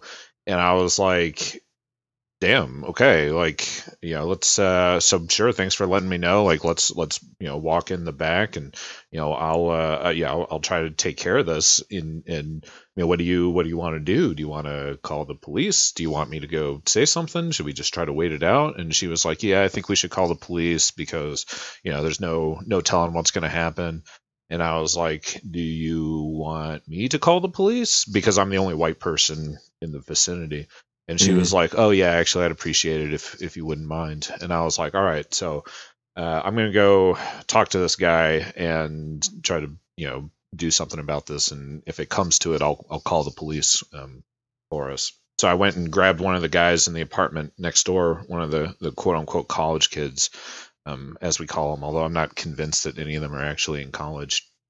Um, but I grabbed one of them, and then we we just kind of rolled up on this guy, and we're like, uh, "Are you looking for someone, or like, why are you in our building?" And he was just like, "Yeah, kind of head propped up, just lounging on the ground, fiddling on a smartphone, like, no, I'm just I'm just warming up, but I'll I'll be out of here. I'll be out here in a minute or two.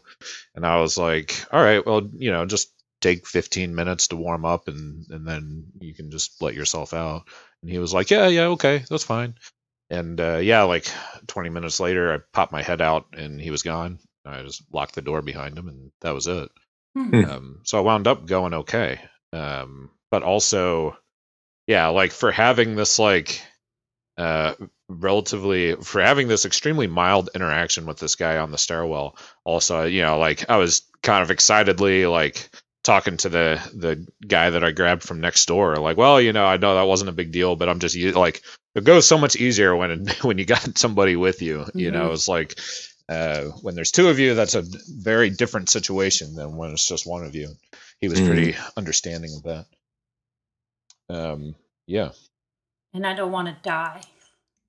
the fear of death. Yeah, that's the Yeah. one I think about every day. yeah yeah.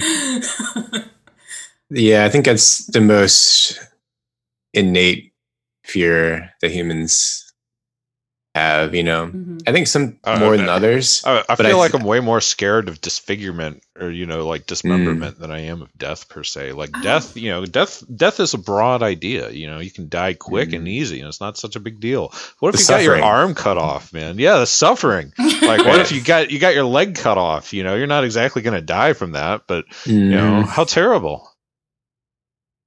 yeah, slow slow agonizing death is like drowning, right? Like that's I heard that's Yeah. the that's beautiful. No, like, no, no, because like you're what? Stop, y'all! Stop! I'm like, gonna explain myself. I, I- but yeah, sorry, but I, I know I know what you mean actually because I've read the same thing that it, it Yeah. is like you know, Because the your brain- oxygen deprivation. yes, Yeah. you because your uh, your body dies before your brain does, so then you get to you know be beautiful and floating in the water. Mm, Yeah. I guess if you're not panicking. And it's like euphoria.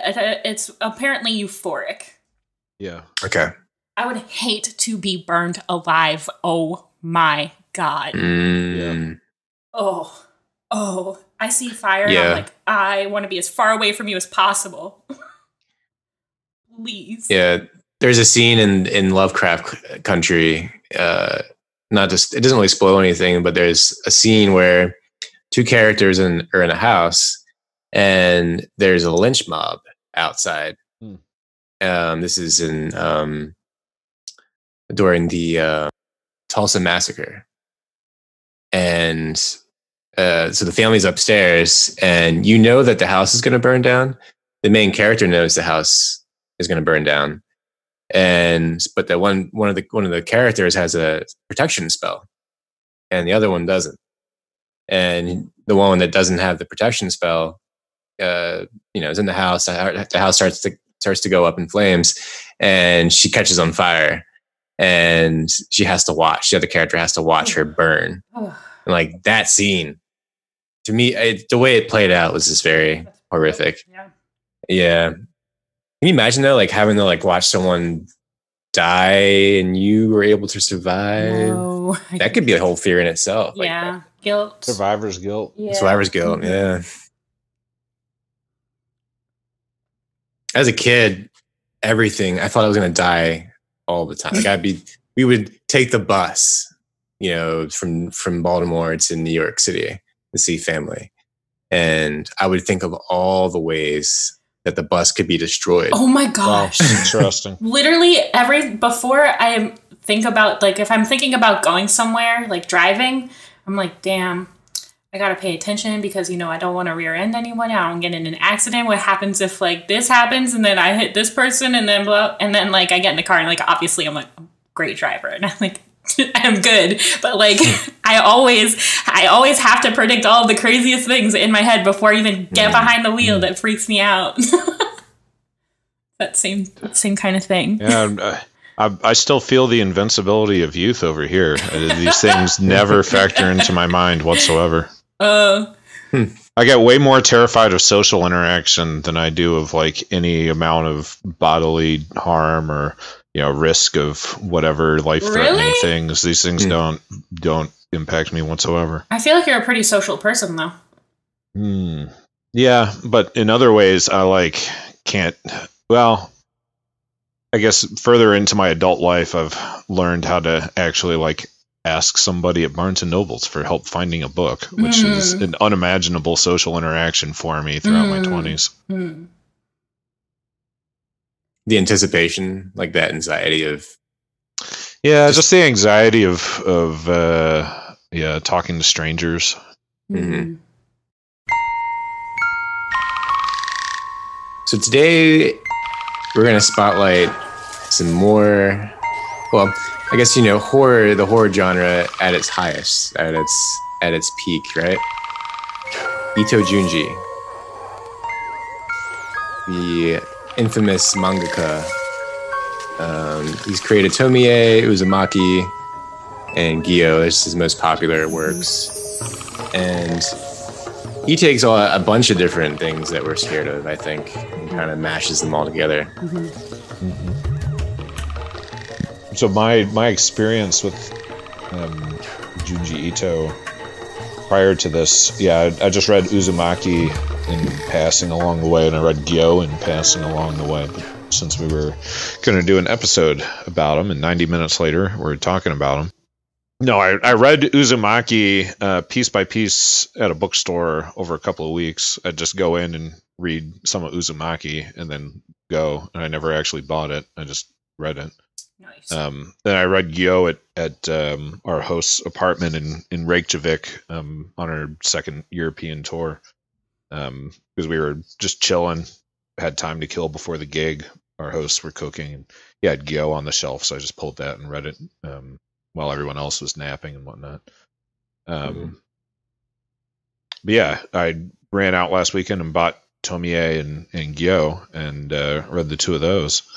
Um, and yeah, shit's legit.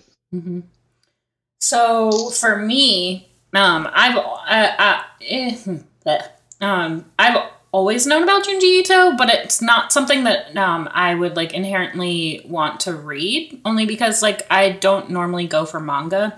Um, so when I saw that his work was getting an anime adaptation, um, I checked out the first episode, and it was terrible. and so um, for the episode i was like hmm, let's let's read some manga let's review some some manga and might as well be junji ito because he is the quote unquote godfather of horror manga um, so i got uzumaki and gyo and also dissolving classroom Hmm. and read through those Yeah, I stumbled upon him randomly in my manga buying days. Like right after Tokyo Pop. I think Viz when Tokyo Pop dissolved, I think Viz bought them. Um and they were on sale. I bought Gyo and Uzumaki. Mhm. They had, you know, the, the little volumes like this. oh You know, when they were releasing them by volume. You know, I actually wanted to purchase them by volume. I didn't want the hardcover because um, hardcovers make me nervous. it's too much pressure to like keep nice. Yeah. but Well, ten dollars a pop isn't bad. Mhm. you know um and i it wasn't something I was necessarily into. I just like the artwork, really, because when you when you when you're scrolling through all the manga and everything is schoolgirls and bright colors and stuff, you know, you get to this thing with fucking dead fish on it, Mhm. and and and this girl with tubes coming out of her mouth. Mhm. I was like, hell yeah, I want to read this. this looks fucking cool. Hell yeah. Hell yeah. this is probably around the time that I watched Tetsuo the Iron Man Hmm. and just like I gotta what else is new? Like what's what's different, you know? Mhm. And um and that was yeah, it was around like 2004, 2005. And then when my roommate, this was I guess it was a year ago or so, my roommate came home and he was wearing this shirt that The one that you are wearing right now? exact same shirt. Is it And is it the shirt or did you buy yourself a version? I bought my own version. Okay. okay. And you were like, so I stole it off of his back. Give it here. Give it. give me, give me that horror shirt. Give me that fucking shirt. Give me that shirt, man. Yeah, and and I was like, "Where'd you get that fucking shirt?" I was, I was, were- I was livid, he man. Nuts. He was nuts though for this Yeah. shirt. He's like, "Yeah, I got it." You know, I went to the mall. I went to the White Marsh Mall, and I I went to the the uh, Hot Topic, Oh hell yeah, that's where I got my Junji Ito shirt. and I was like, "What? They're selling Ito Junji shit?" And I, I I blew I blew my top, so I had to go there. I bought, you know, I bought at least three shirts. Um, and they have a whole collection now. Um, Crunchyroll also sells them, uh, different designs.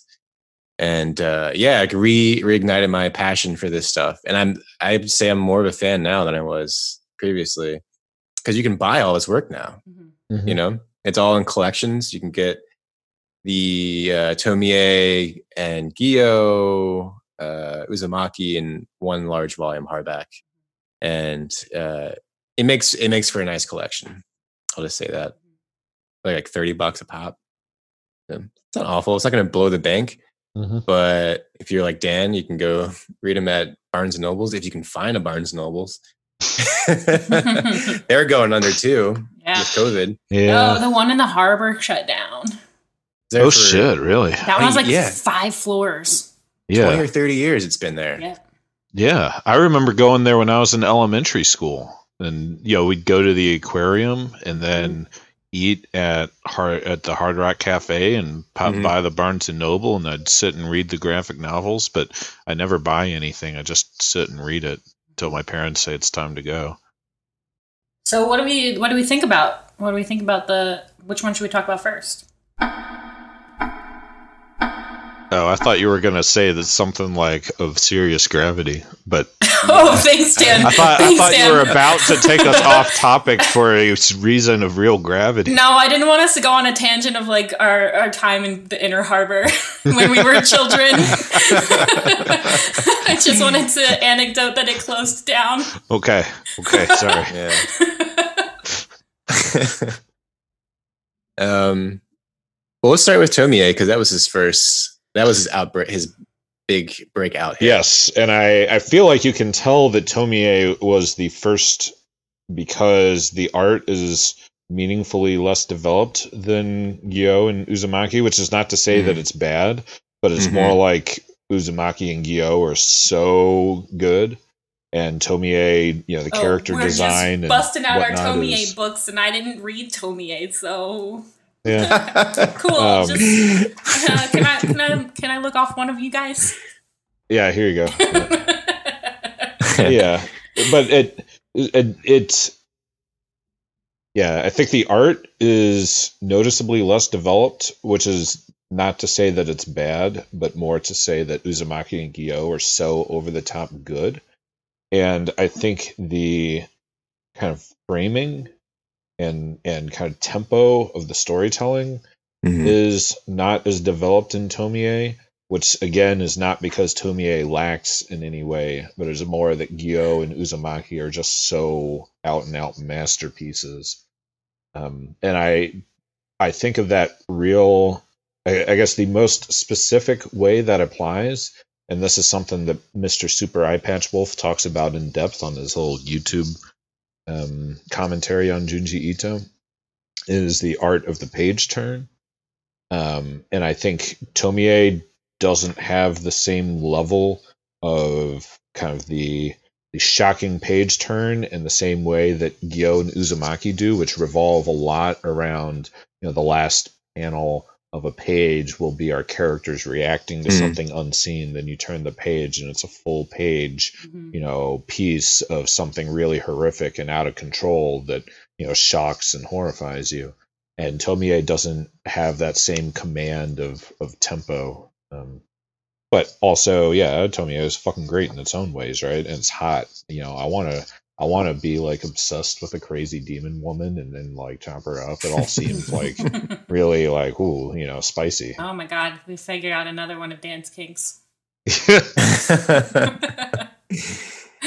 yeah, yeah. So Tobe is a high school freshman at her school, uh, and then she's she has an affair with her teacher. Ooh, spicy, spicy sauce. Yeah, and he finds Dan out. Ah!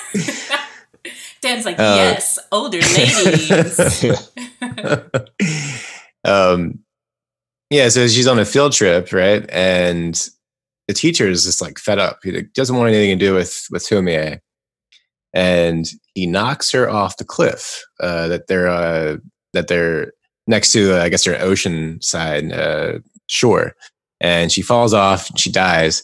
So so in order to hide it, the the the murder, they chop her up and they throw her in the ocean. They, they disperse her all over Japan. Um, but she starts to appear again uh, all over Japan um, because she's able to regenerate herself. Um, yeah, so it's like that is just just the base basis of this comic book. Well, part part of the an important part of the twist of that first chapter um, Mhm. that I don't I don't want to go unnoted is that she doesn't actually die from the the fall. They just think that she's dead. They uh, she gets knocked unconscious.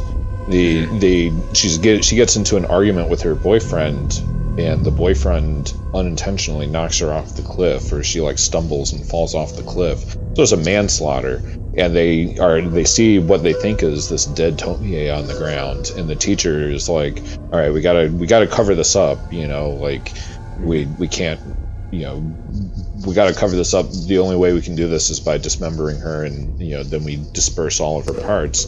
But then, as they start cutting her, she comes back. You know, because she was just knocked unconscious. She wasn't actually dead, so she's getting cut up. You know, like from the first cut, she's like, "Ah, what are you doing?" You know, and but at that point, like the whole class, like you know, all the all the boys have already disrobed, so they don't get blood on their clothes, and they're like standing around her with saws and knives and shit and they're just like, well, there's no turning back, you know, like what are we gonna be like?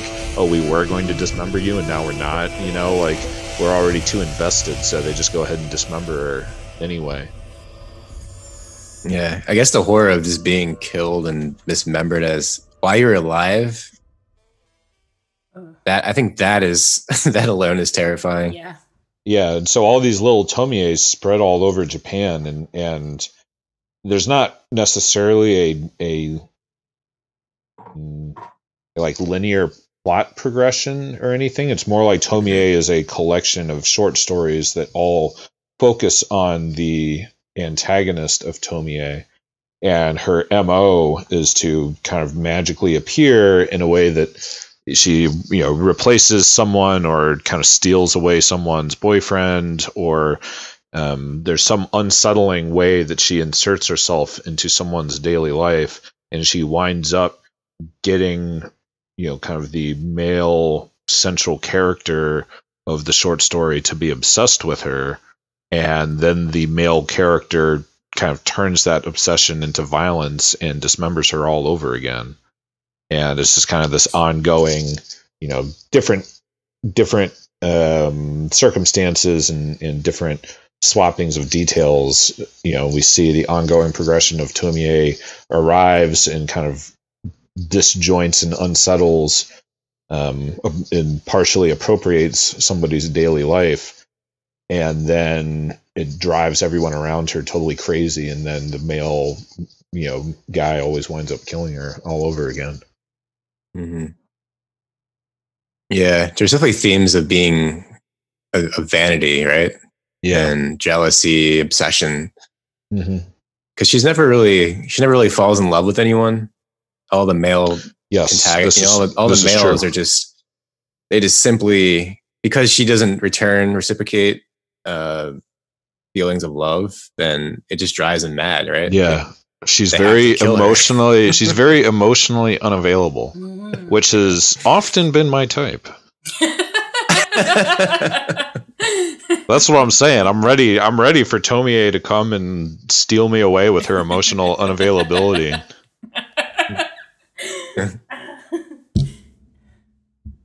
I think I've met people like that.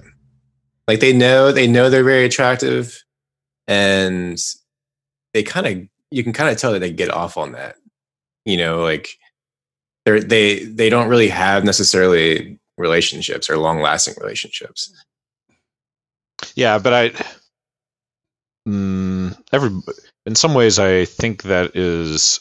I mean, there's ways that that's not natural, but in other ways, I feel like everyone likes attention. You know, Mhm. right? And when you receive attention, it's easy to, yeah, just kind of get caught up in it, even if it's not necessarily reciprocated, or even if it's not necessarily the, um, I don't know, like the attention that you want.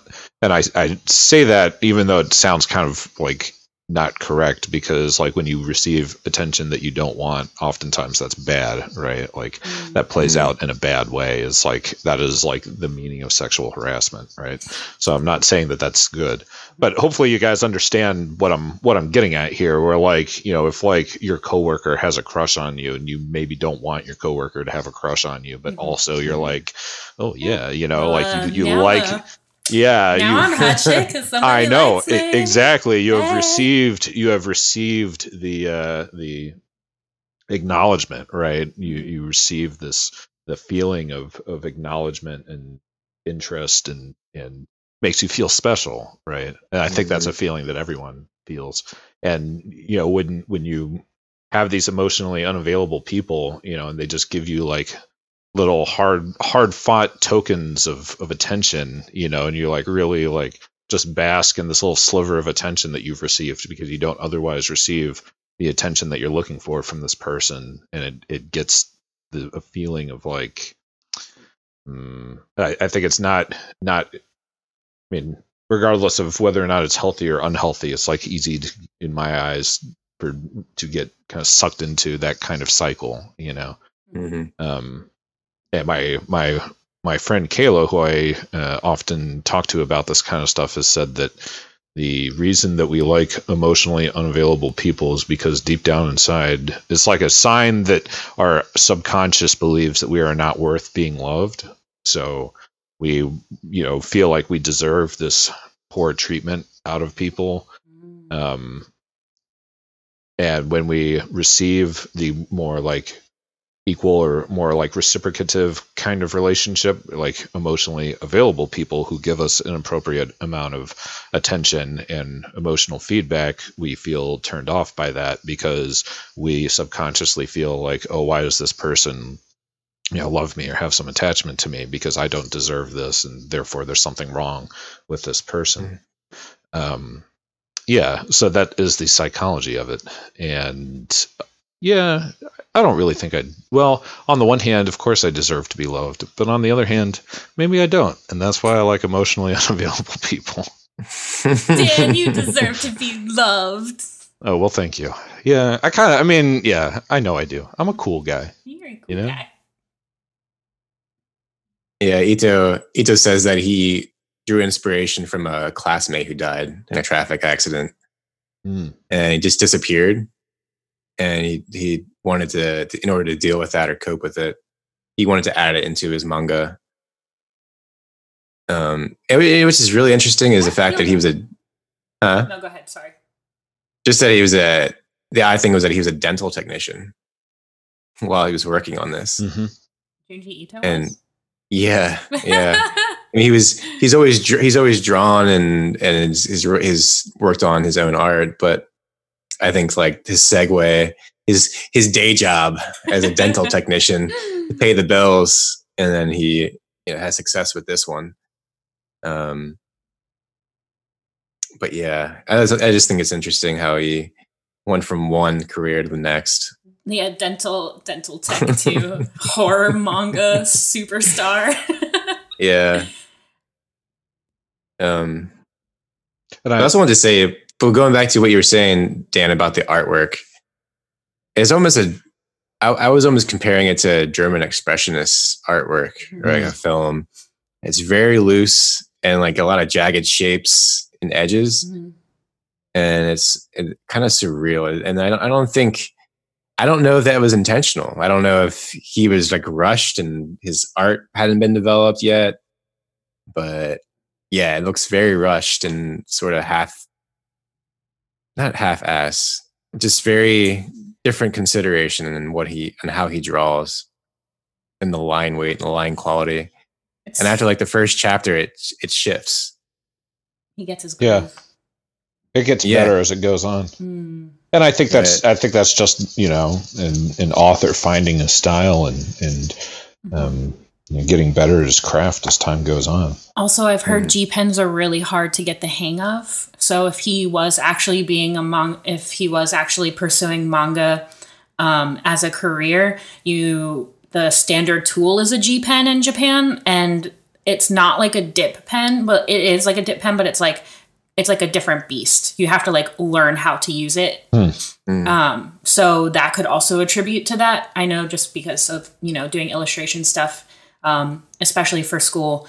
Uh, if you turn you you had to use a dip pen if you were doing any kind of illustration like with ink or anything like that. You had to do dip pen stuff. So um, that could be a reason.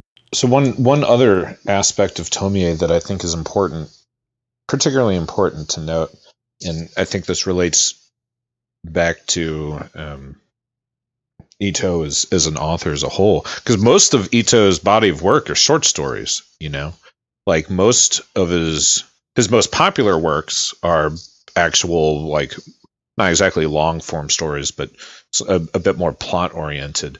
But the Mhm. vast majority, you know, volume wise of his work are are one offs. And Tomie also is that way. Like I was saying, like there's not really an overarching plot. It's not like we, you know, start at point A and wind up at point B. You know, it's kind of just a collection of short stories with recurring characters that don't necessarily interact with each other. You know, these stories don't necessarily interact with each other, or play off each other.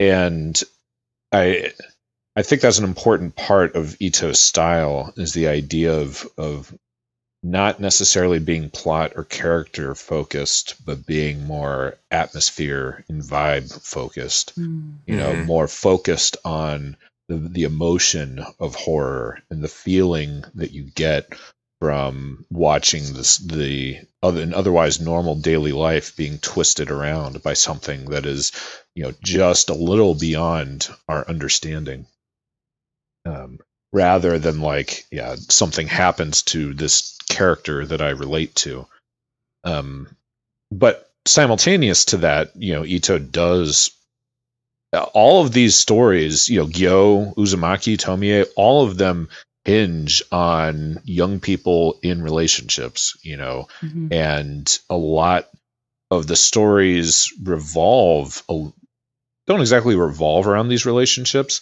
but they you know the relationships are a primary factor of consideration in these stories you know whether it's tomie stealing um, people's boyfriends or in gyo you know the main character is you know fighting so hard to rescue his girlfriend from you know the the machine we'll talk about that later and uzumaki as well is all it's guy and his girlfriend Mhm. surviving you Mhm. know Mhm. um, so Ito does seem like um, very focused on people's relationships, and I'm wondering if maybe that's a um because these these aren't like tropey horror. It's not like he deals like you know like oh if bad things happen to little kids, then people really get upset. So I'm going to have a lot of little kids. It's not like that, um, but it does make me wonder if you know like you know how how how human relationships factor into Ito's work. Yeah, I, I would like somebody more studied in Junji Ito to talk about that. I wonder if that's why a lot of his characters are sort of generic looking. They sort of fit a lot of the main characters from story to story. Like Uzumaki and even Tomie, I feel like they're mm-hmm. the main protagonists have a very similar look. Mm-hmm. They're not that distinguishable from one another.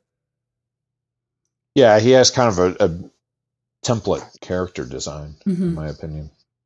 But maybe because, well, you know, I don't know if it's intentional, but the idea that you can put yourself in their their shoes. Yeah, self-inserting. Mm-hmm.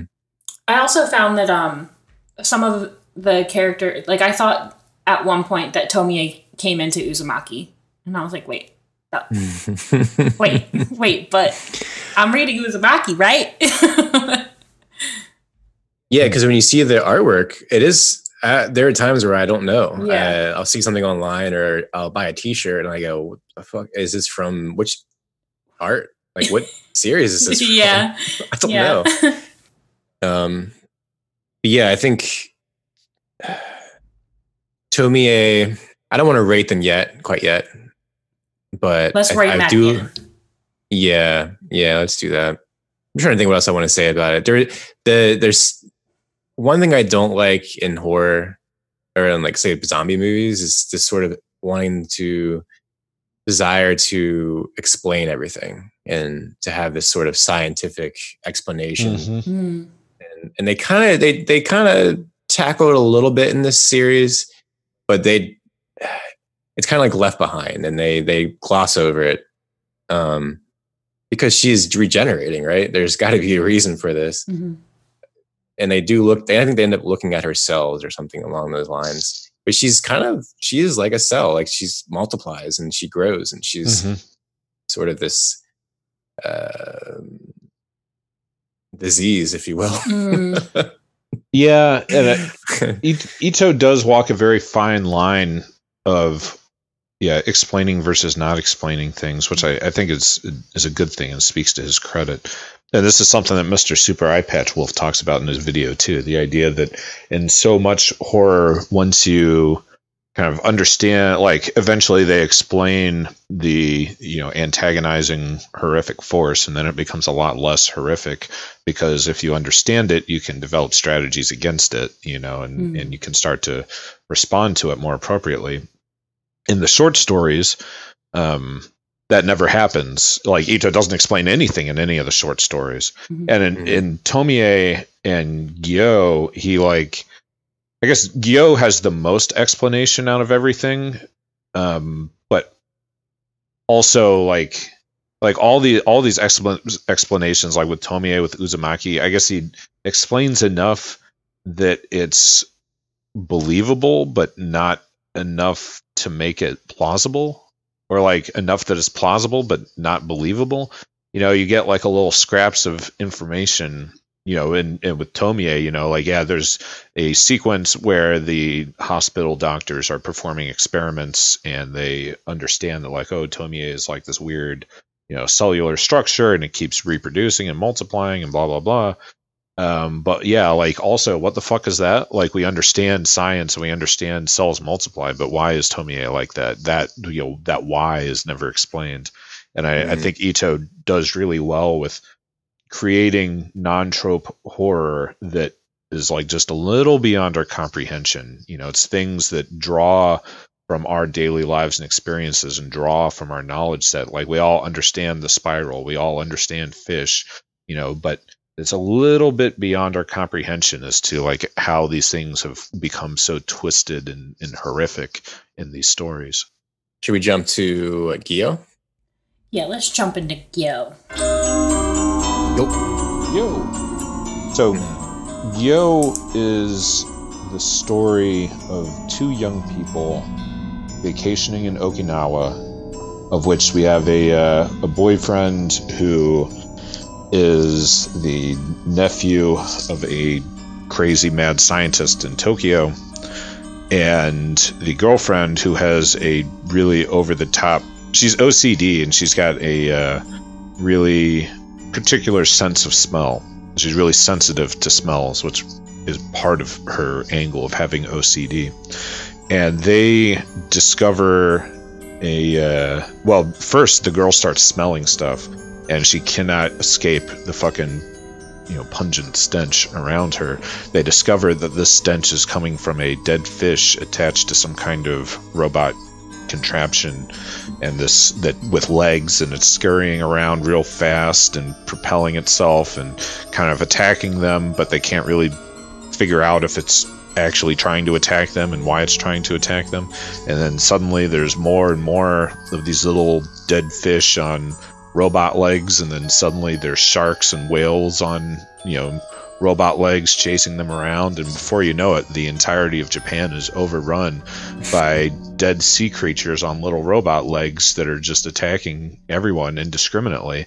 And then as the uh, fish start to you know kind of rot away they're replaced by humans. And then all of a sudden uh, humans are attached to these little robot legs and they're all attacking people and they're attacking each other and you can't really understand why. And they go into some of the through the the uh, mad scientist character they go through a little bit of of the um, origin story of all this that this was a um, viral weapon developed by the Japanese army in World War II um, but and this viral weapon uh, produces gas inside its host and the uh, like really terrible smelling gas and it destroys their body as they're you know they and they get killed. Um, and the army thought okay we can like send these you know disgusting gaseous things you know we'll infect like dogs and cats and send them into enemy territory to irritate people with these pungent stenches. But it didn't really work well enough because the animals died too quick so then they developed these little machines that um, they would put these carcasses on, and the gas from the carcasses would power the machines so they could run around and go through enemy territory, spreading their stench of death, the death stench, as they call it in in Gyo. And yeah, eventually we come to see that the gas and and the yeah the gas kind of has a life of its own, and the virus kind of has some degree of consciousness to it. and it really is kind of waging this large scale war on on the human race. Mm-hmm. And yeah, it's all like yeah, very disturbing and they feed you just enough information to you know as I say, it's like okay, like I've explained it to you.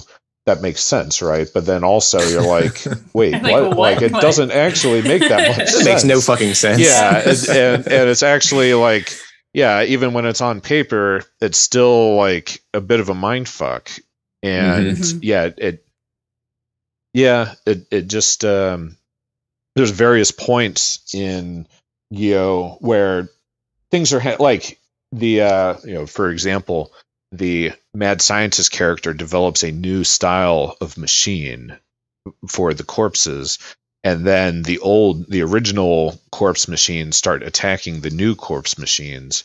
But you're kind of asking yourself like wait why? Like why exactly are they are they doing this? Why are they warring amongst each other? And it hints at something more but that something more is never fully explained to you. And i think it's that little leap from kind of understanding and believability and plausibility that that little leap that ito makes to just make it you know, like we're not quite there. We're almost there, but we're not quite there.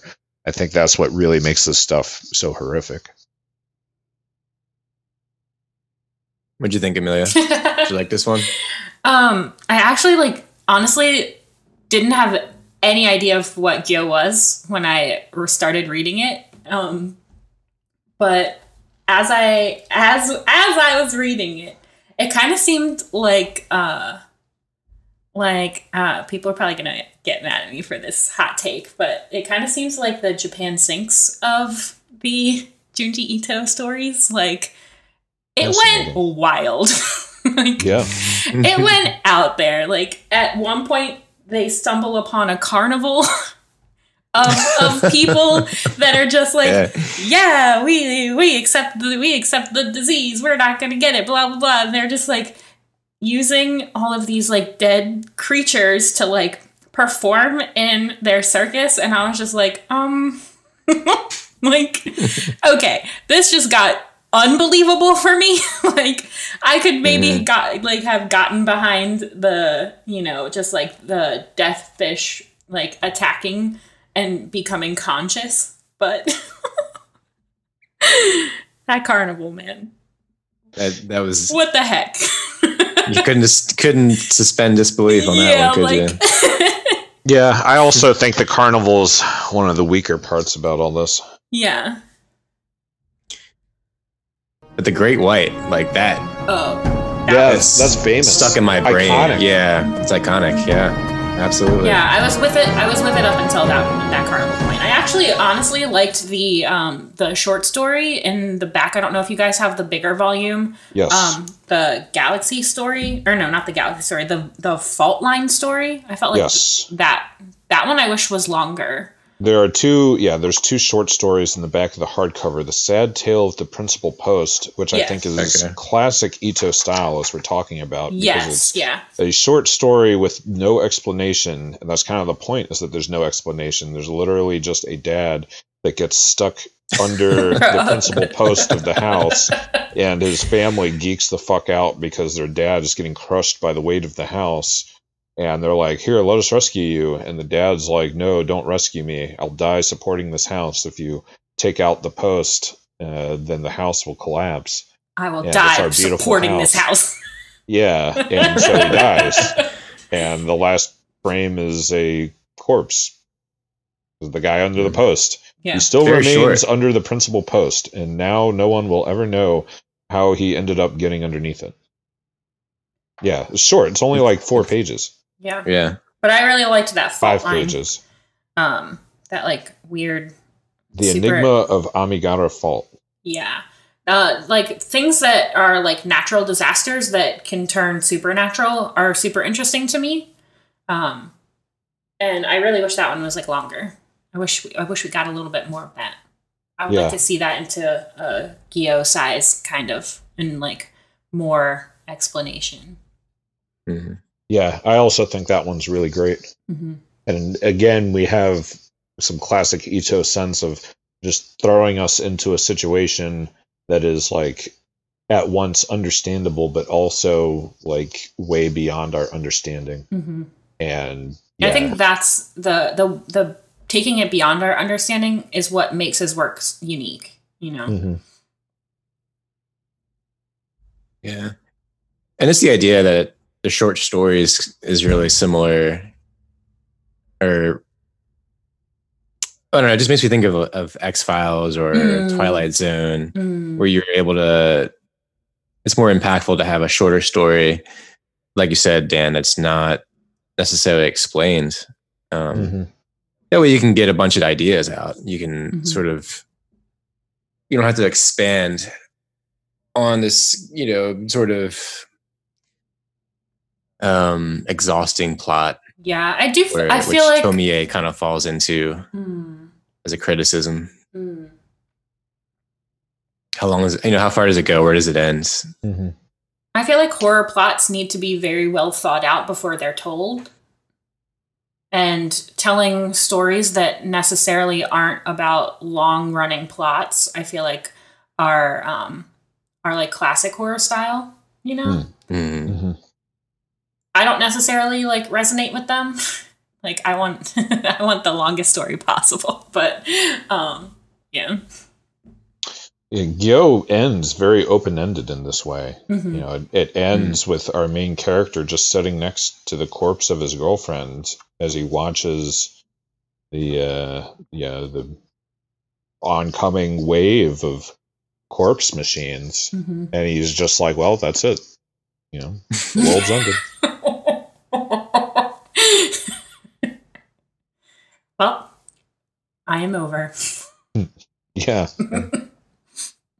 Um But back I to that it, Oh go ahead, Jeff, sorry. I just wanted to point out back to that interview I found. Um, I'm just going to quote what he said. But basically, he was just describing what he got the inspiration for for this one. Mhm. Um, he just says, when I was a child, my parents, who were of the war generation, would tell me tragic and frightening war stories. So I naturally developed a strong awareness of war as a scary thing. What's more, as a boy, I was afraid of I would be drafted as a soldier when I grew up. This fear of mine naturally developed into an anti war feeling. And I think this is reflected in my work. It's fascinating that Yo is it supposed to be an anti-war thing? 'Cause that's not what I get from this whatsoever.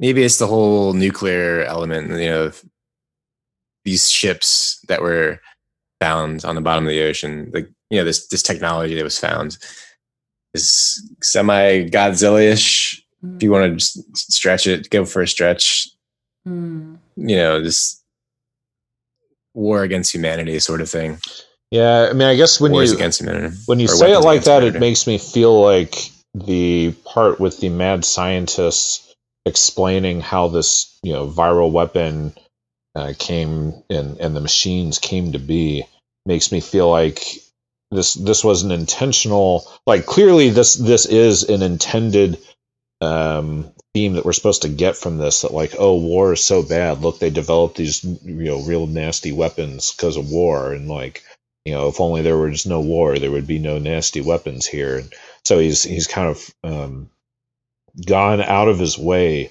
to put in an explanation that most of his works don't have Mm. and yeah so that makes Gyo stand out a little bit and that that does make a lot of sense to me uh, but also that that theme is not drawn strongly enough in Gyo. Hmm. Like I do not read this and get a sense that this is supposed to be commentating on the horrors of war.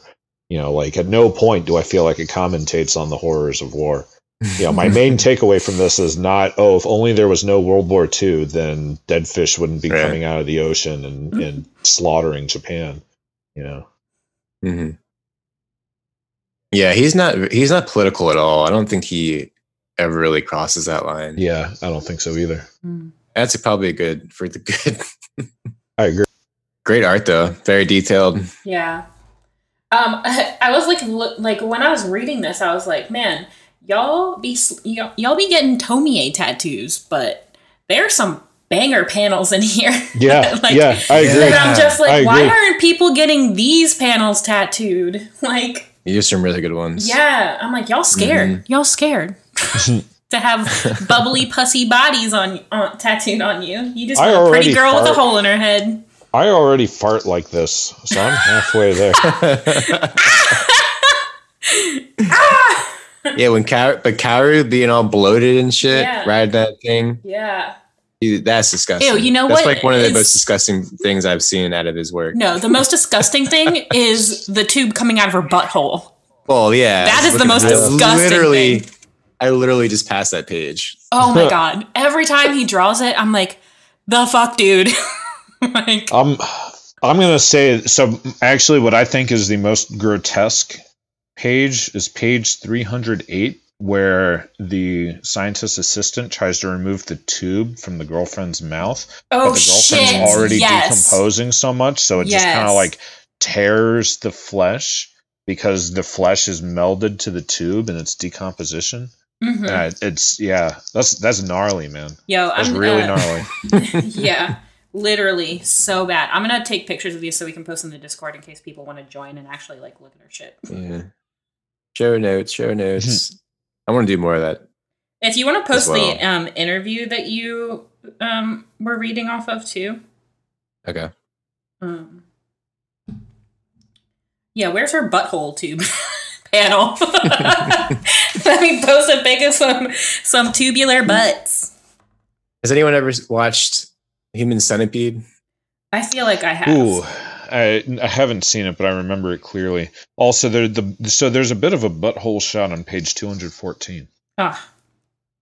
I don't know if that's the butthole shot. But Oh, that is that is the butthole shot. Oh my god.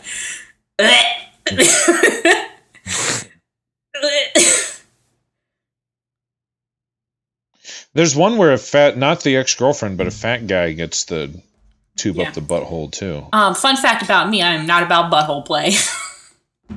that So that- shit's that- so that's- disgusting. Two two forty. Page two forty is when the fat guy gets the tube up the butthole and it's got the shoop. Ew! Ew! Stop it. Don't put sound effects. Don't put what, what what page did you say? Gashonk. Two forty. Page two hundred forty. Yeah, please the sound effects, man. like what? Yeah, see, I have the I have the two volumes here, and I'm like, hmm, 240. What is that? I that? guess because they're all this one's a 200 pages or 190 pages, so So they they made an anime adaptation of this. yeah, I have not watched not it. watched it. I- I oh, have- I oh, have but we have, we have because it was on. It was part of the panel of animes were like worst anime ever at Otakon Oh, in like 2018 damn. or something. Oh, 2017. did? shit. You suck.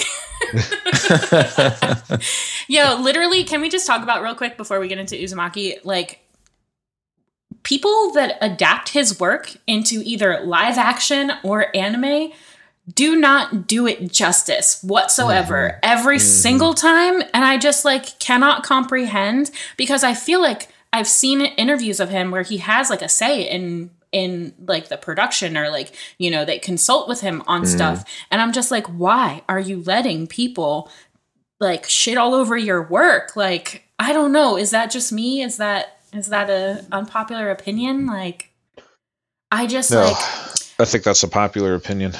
I just don't understand the not like I don't know like how, maybe he doesn't have like so much of a say that I think he does, but like the movies, um, I watched like the first like twenty minutes of um, Uzumaki because that's all that was like available online for free.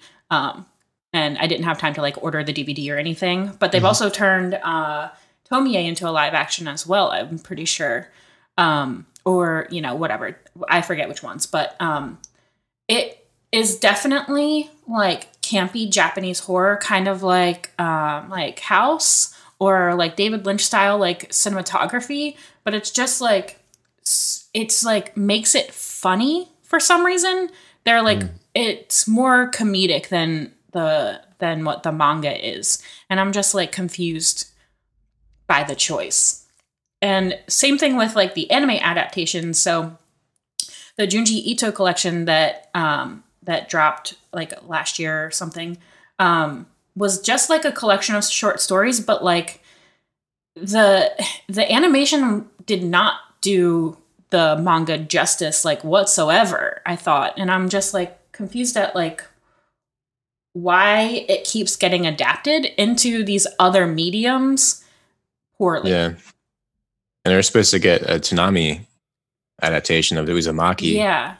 that I guess maybe next year will come out. Yeah, I'm very curious to see that um because uh, of how like I don't know. Like the live action like I like and I like campy stuff like that. Like campy horror is like my thing. I love Slumber Party Massacre. That's like campy as book. But um when it's in Japanese and it kind of like to me it's more comedic. It comes off as more comedic than it does like campy or like uh maybe with like less intent. They're like, "Oh, well, let's just throw this out here," you know. Yeah, well, I think for one, it's hard to animate his style. Mhm. Uh, I don't think it translates well from one medium to another. Mhm. Maybe if if it were a movie, like an hour and a half long movie, it would work better because they would have a higher production Mhm. value or cost. I mean- um, and His and it, it well, it's kind of like some of the stuff is so outrageous, like the circus. You would probably laugh at that. Yeah. Like it's sort of it's outlandish. So yeah, Yeah. like it- it's silly. I, I some of it maybe just is silly on purpose. Hmm. And I guess ultimately the director is the one responsible for how everything is put together, the tone, and you know, the final has a final word. Hmm. Yeah. I'm just why? if someone did that to my work, I'd be like, "Excuse me? Could you not anymore? Thank you." Yeah. His because like the thing that I enjoy about his manga is that the um the treatment of the characters and like the backgrounds of the panels are highly detailed. Like this isn't just like big-eyed, doe-eyed anime girls. You know, these like these are people that uh, I could see walking down the street and be like, oh, like that's a real person. Um, so it's like I don't know where that sentence went, but it happened. yeah, it's just super highly detailed, and I, I enjoy that. And I think that um, it's a lot different than a lot of uh, manga, like popular manga today. You know. Yeah, Junji Ito really has become synonymous with, with horror manga. I'm not even clear that there's other horror manga really happening because when you think of horror manga, the conversation in a popular sense tends to start and stop with Junji Ito. Yeah, which I find kind of um, peculiar because uh, in the backs of the books, um, it says that he's influenced by um, um, Hideshi Hino, which um, I only know Hideshi Hino from the um, live action films that he makes um, Mermaid in a Manhole, um, something about a baby. Oh yeah, Um, yeah, the guinea pig series. yeah, but his, Fascinating. his work was manga before it was live action. So Ooh, I didn't know that. Yeah, I'm pretty sure. Yeah. Let me let me fact check myself before I wreck myself. but yeah, he was yeah, yeah. So I'm looking at like um The Red Snake and like Lullabies from Hell and Panorama of Hell and it's like uh he he was a also a horror manga artist before um Junji Ito. Hell Baby, that's what it was. Hell baby. Baby. Hmm. And I do I, You know, it's a- I like find that interesting that like nobody talks about Hideshi Hino, but you know, they all I only ever usually hear like when you say horror manga, it's okay, Junji Ito. I wonder I Hmm. wonder why that is. Yeah, what's what's made him more prolific than other artists? Is it is it because of Viz publishing stuff? Maybe. Is it 'cause, Yeah, I, I mean, I don't. Availability. Yes, availability I don't. in the anime too? Yeah. Yeah, I, I don't know how. I don't know if this is correct or not, but I would imagine that it really is just Viz making the shit available in every Barnes and Noble. hmm You know. Yeah. Um because uh Junji Ito made his debut in 1987. Um but I feel like Hideshi Hino was like 80. So maybe it, it is directly affected by availability. So after Gyo came Uzumaki.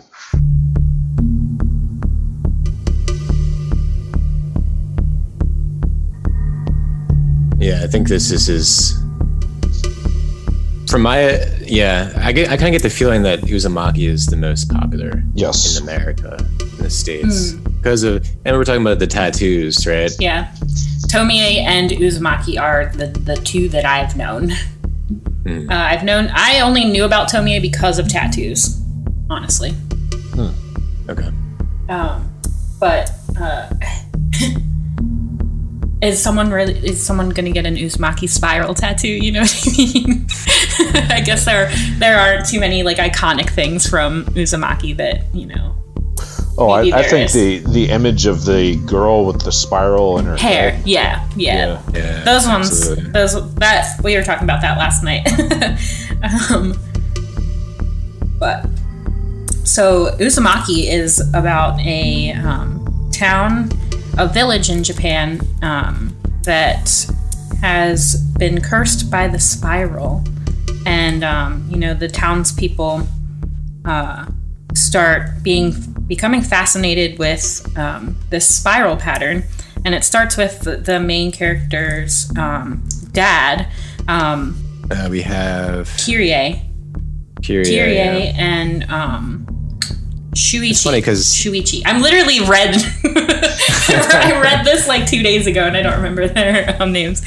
So Kirie and Shuichi are boyfriend and girlfriend, and Kirie finds um, Shuichi's dad like bent down um, in an alley, looking at a, a snail shell, and she tries to say hi to him, um, but he doesn't. He doesn't respond because he's so engrossed in this like snail spiral shell. Um, and she found it weird, uh, but didn't really mention anything until you know a day later when she's talking to Shuichi, and a couple of other things have like occurred um, regarding the spiral. And she's like, "Oh yeah, I saw your dad. He was like bent down doing this weird thing. It probably wasn't him though. Like it's probably someone else." And um, Shuichi's like, no, my dad's gone crazy. We don't know what's wrong with him. Like he he just is fascinated with the spiral. And um, the dad later goes over to Kirie's house because Kirie's dad is a um, a potter or like does ceramics for the town and asks to make this spiral plate. And um, you know, it's just like the art of the spiral, like you really understand. It's like so fascinating. He's like watching him like spin um, clay on this pottery wheel, and uh, you know that's where it all starts. And it just Uzumaki like throughout the series, each character that you're introduced to, you kind of get their perspective on the spiral or like what kind of spiral um, has affected them, and it becomes a thing that's like ingrained in the town like the town was built on a spiral or like these houses are built in a spiral um, and it come it becomes more of like a um, like a folklore kind of situation Yeah. This is one of the only few stories that I think ends in a way that is satisfying Mhm. for like long form storytelling yeah compared to Tomie. Um, it kind of, yeah, it's just very satisfying. I don't want to give away. It's been out for a while. I guess if you guys want to spoil Yes.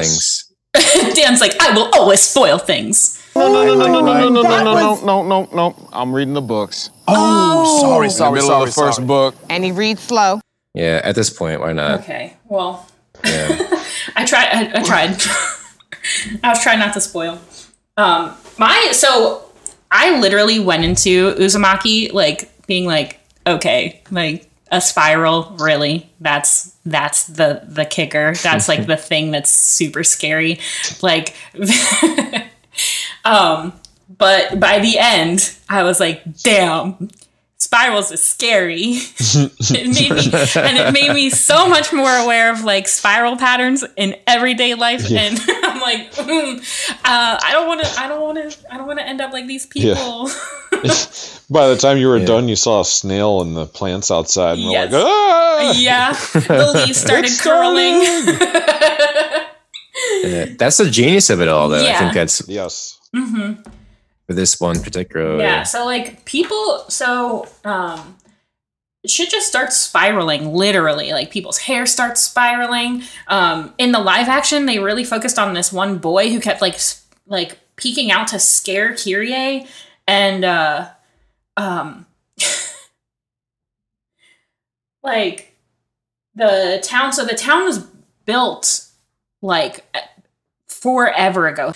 The spiral curse that was put on the town was built into like the foundation, so it keeps getting like it like wanes in and out um, of people being alive and then not having the curse and living out their daily life, and then the cur- then the curse starts all over again in a cycle and brings the town to this like brink of destruction and despair and pulls it almost into the earth. kind of a stairway to heaven Yeah. or Hell. hell. To hell. It's very gradual too. Mhm. There's no way you know reading it. You go, oh, this is going to be the this is how it's going to end. This is there's nothing alluding Yeah. necessarily to the entire town being built on this infrastructure. Yeah, if you the will. spiral. I think it's. Uh, I think what's really cool is like the seeing the progression of each character that um, comes into the spiral situation and like how how their descent into the curse like um, affects the people around them and affects the town as a whole. You know, it starts out with like people that are affected by this spiral curse, um, you know, eventually just like pass away. And when they're cremated, um, their body, like smoke from the cremation process, goes up into the atmosphere and starts to create a spiral, which like affects more people because they're, you know, breathing in, you know, the smoke or they're seeing the smoke, they're seeing the spiral, they're getting like the curse like ingrained into their like DNA basically. And um you know then it like progresses into like natural disaster territory which like i am all a fan of natural disaster stuff. I don't i think that's like another one of the genres that like i'm really drawn to just because like i think natural disasters are like crazy and like unpredictable and like and i want to know how to survive them you know um but so then it gets into this natural disaster thing where like you find out that like you can't even leave the town if you wanted to. So anytime you try and get out of the situation you're in to like get away from this spiral curse, you're like thrown exactly back into it. Yeah, right. Because they they try to leave this tunnel, right, Mhm. and then eventually they end up in the exact same position as they were before, right? They're Yeah. literally just going Yeah, in circles. They're literally going in a spiral. Damn tsunamis Yeah.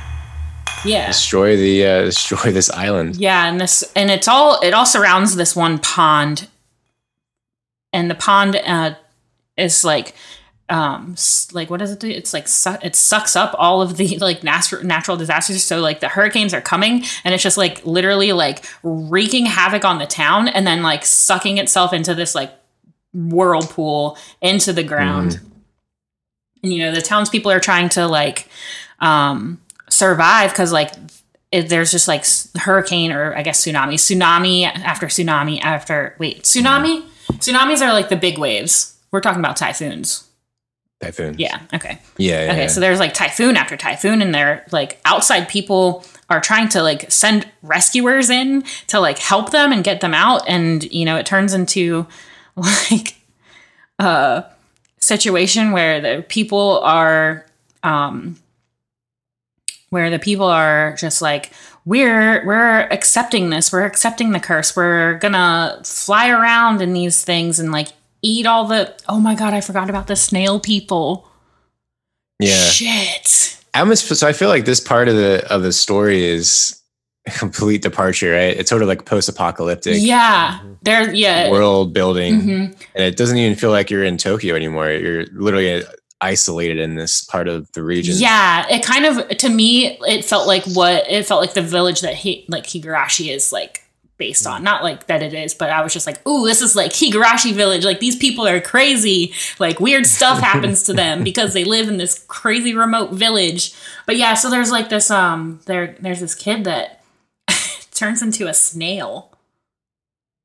And then later on you see like more and more people turning into snails and they turn into like emergency food and they're like oh yeah we got to keep you around so that we can eat you later because your meat's so good. And then the meat is like tainted i feel like with the curse and so they're eating the meat and then like succumb like i don't know. It's cr- it just gets survival. wild it just gets it's like a survival manga, Yeah. a survival show, and and and yeah, the idea that these that some people develop ability to fly around, Yeah. as if they're a they they've evolved. Mhm.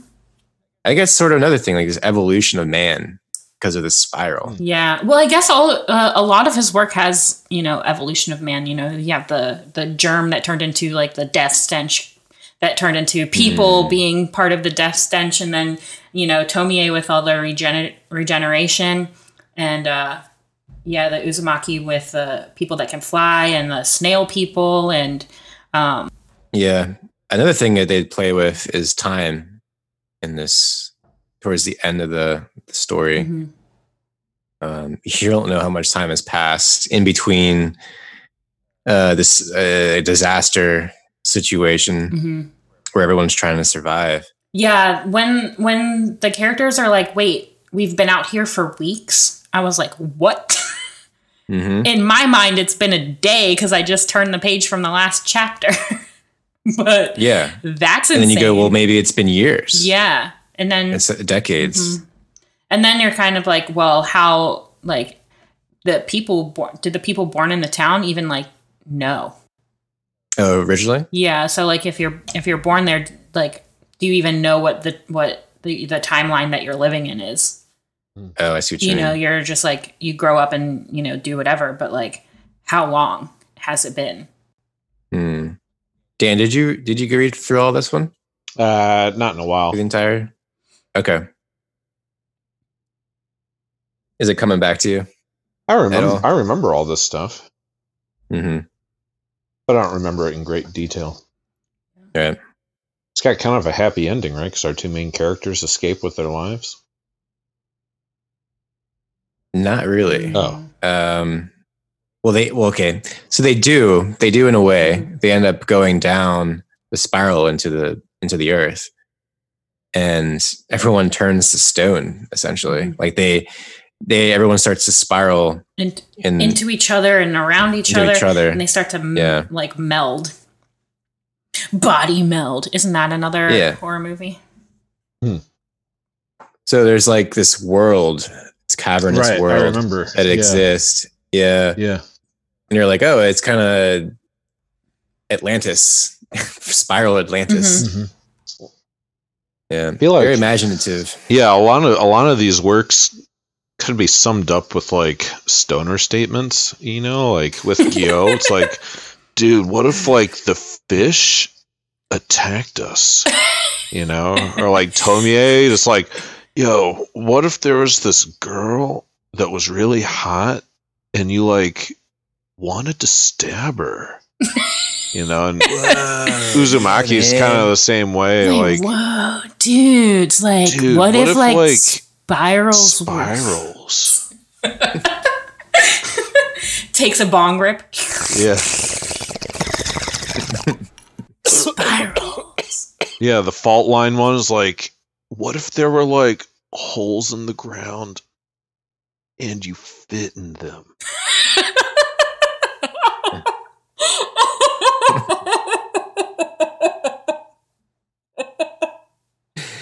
Bill, Bill and Ted. We should just we should just do a whole series of Bill and Ted dubbings. just dub, dub over the old movies, Oh. and we'll just show we'll show pictures of U- Uzumaki. Party on, dudes! Yeah, I but I, I think the way like, you know, as we comically sum these things down to stoner statements, I think that's part of the genius of of uh Junji Ito in general is that all of these things are like somewhat simple premises that yeah are not tropey that revolve around things that we see in our everyday lives or things that we like understand how we interact with but then there's yeah something that's just a little beyond beyond our comprehension about them that you know is, is what is so horrific and what makes them antagonize us. Mm. like we all know what a fish is but have you ever seen a fish attack you you know? And what would that even look like? You know, this is what it looks like apparently. Hmm Uh, Uzumaki was probably my favorite out of all of them, just because it was like such a crazy descent into the madness that is of this town. Uh, you know, super linear story kind of thing. hmm Yeah, I had I had read when I originally read this. I only read maybe a third of it, and um, so when I bought the the full the full thing here, and I would read it before bed every night, Oh, and Damn. and like I yeah, I, I would like look f- I would look forward to it every night. I was like, I can't wait to see what happens next. what did Yeah. you read it chapter by chapter? I would do like two chapters. Oh, okay. I read it like in two days. I was like, I'm reading all of this right now, and then I would be like, I'm sleepy. yeah I, uh, I, it didn't give you nightmares jeff it's scary Um, I don't remember having nightmares from it, but I remember it affecting my mood for sure. Mm. Or just like my general uh, Hmm. sense of well-being. but maybe that's because I was reading it every night. I did the same thing with Tomie. Mm. I would sort of read it in in small bits uh, at night. Um, much much scarier that way Mhm. For sure. And I don't really do a whole lot of reading in general with with horror, um, especially like novels. Mhm. So to have a visual aid, I think makes it a little bit more, maybe more enticing. Mm. But the thing about horror is that you don't really, you know, if you're if you're creating these, coming up with these images, like let's let's just say this was all uh, one novel, right? No pictures, no graphics. Like, what would you? How would you imagine all this? Mm. Isn't that maybe more terrifying if you had to come up with these the visuals for this? Yeah. I don't really. I can't compare it to really, you know, to anything that that's been written. Mhm. Um, but I know there's people who love um, Stephen, you know, Stephen King. Mm. Yeah, I for me, um horror is such a visual thing that are like visual like uh, I guess I don't know cuz like we're reading, you know, you're you're looking at the images, but these are like drawn images and I'm thinking more like um more like lifelike like live action kind of stuff. Mm. Um it kind of like doesn't do the same thing that like a horror movie would do for me. Hmm. I don't really feel like it's like scary per se. Like it is it is like about horrific things, but to me like these kinds of like manga aren't like super scary. I don't like get nightmares from them. I'm you know like I can imagine what it might look like in real life, but like unless some like unless someone adapts like these I'm looking at a panel where like um this person has like these like crazy pointy warts all over their foot and i'm just like hmm if i saw that in a live action movie uh with like you know pus and blood or like i don't know redness and stuff maybe i would be more scared maybe it would be a little bit more impactful but i don't know maybe that's just me And there's no music. You don't have music sound effects. yeah Mhm. The, the building of tension is different. Yeah, it's like more up to you if you want to turn the next page or how fast you want to read to the next panel. And I Mhm. find that when I'm reading manga, I sometimes have to read a manga twice because the first time I'm just like, let me get through this. I need to know what's happening. I need to know. Here's the dialogue, blah, blah, blah, blah, blah. And I don't Right. really necessarily stop and look at every picture and like take it in as I should. So then like the second time I'm like, okay, calm your ass down. Like take it slow. but um so maybe that's just like how I how I I consume it. But But when you have a work like this that's so detailed, you yeah, when you when you take your time with it and you look at every panel, you go, wow, like there's so much work that's been put into this. Mhm. You kind of it kind of affects your rate of sp- uh, reading a little bit, Mhm. like you're saying, Mhm. uh, instead of just finding out how the plot develops. Mhm. Um, you don't always necessarily need the the bubbles to tell you what's happening that's true. which is a which is a good indication of a of a great artist i think Mhm. um who can communicate And, you know that's why storyboard artists are very um important not important but but to find a, a, a good one is i think i believe is a lot harder to do Mhm. they're more prized especially in live action Mhm. when i was in art school i was horrible at storyboarding Oh, I would have been horrible at that. Yeah, the idea of time in art form in that time medium is that conceptually is a mind fuck to me. Mhm. How do you make things? How, how do you ha, how do you make something make sense in a logical sense? And you can only if the only way you can can show it is visually with no words. It's very challenging. Mhm. But yeah, so I guess this sort of ends our general discussion. I mean, there's there's other works. I did buy Shiver, Yeah, I saw shiver and this is just a c- it's a collection of work. Hmm. They're very short stories. Mhm. Uh, it's a little newer, I believe, when it was published. Um, I think the artwork is just as good for the most part. Um, storytelling's all right. Some of them are kind of silly. Um, there's one story about uh, this model. This is one. This is actually one that's been adapted in the Ito Junji collection. Uh, the guy, this guy is looking for a model for a movie Mhm. for a project, and As they do. Yeah, and then she stumble. He stumbles upon this girl with a very long face. She kind of looks like a like a shark or a fish, and he's like, "Who the f- like?" She's disgusting. I don't. I don't want to. You know, but they only have three options, and the other two options are are it's okay. Um, but she ends up at the audition Hmm. for this short film, um, and she ends up murdering them all, as you would imagine. that fish girl murdered people. Yep. Yeah, she's she's terrifying. Like, why would you even give her a chance? Oh, you know what? I Oh, I saw I saw that episode. I saw that episode. Yeah, it's pretty similar, but I the it's just like you said before. It it became kind of silly. hmm Like, look at that. Yep. I mean, That is not- That's like a highly detailed like manga, and Yeah. it just like Yeah. shat all over it in the anime. And I get that that's hard to do. It's hard to animate from manga, you know. But like, man, my goodness. Does this end your journeys as far as Ito Junji goes for you two? Like, are you going to seek out more? Um, I definitely want to read Tomie. That was I wanted to read that, but also um, I ran out of time. Um, but I definitely want to read Tomie. Um, I liked Dissolving Classroom. That one's pretty good. It's like a short.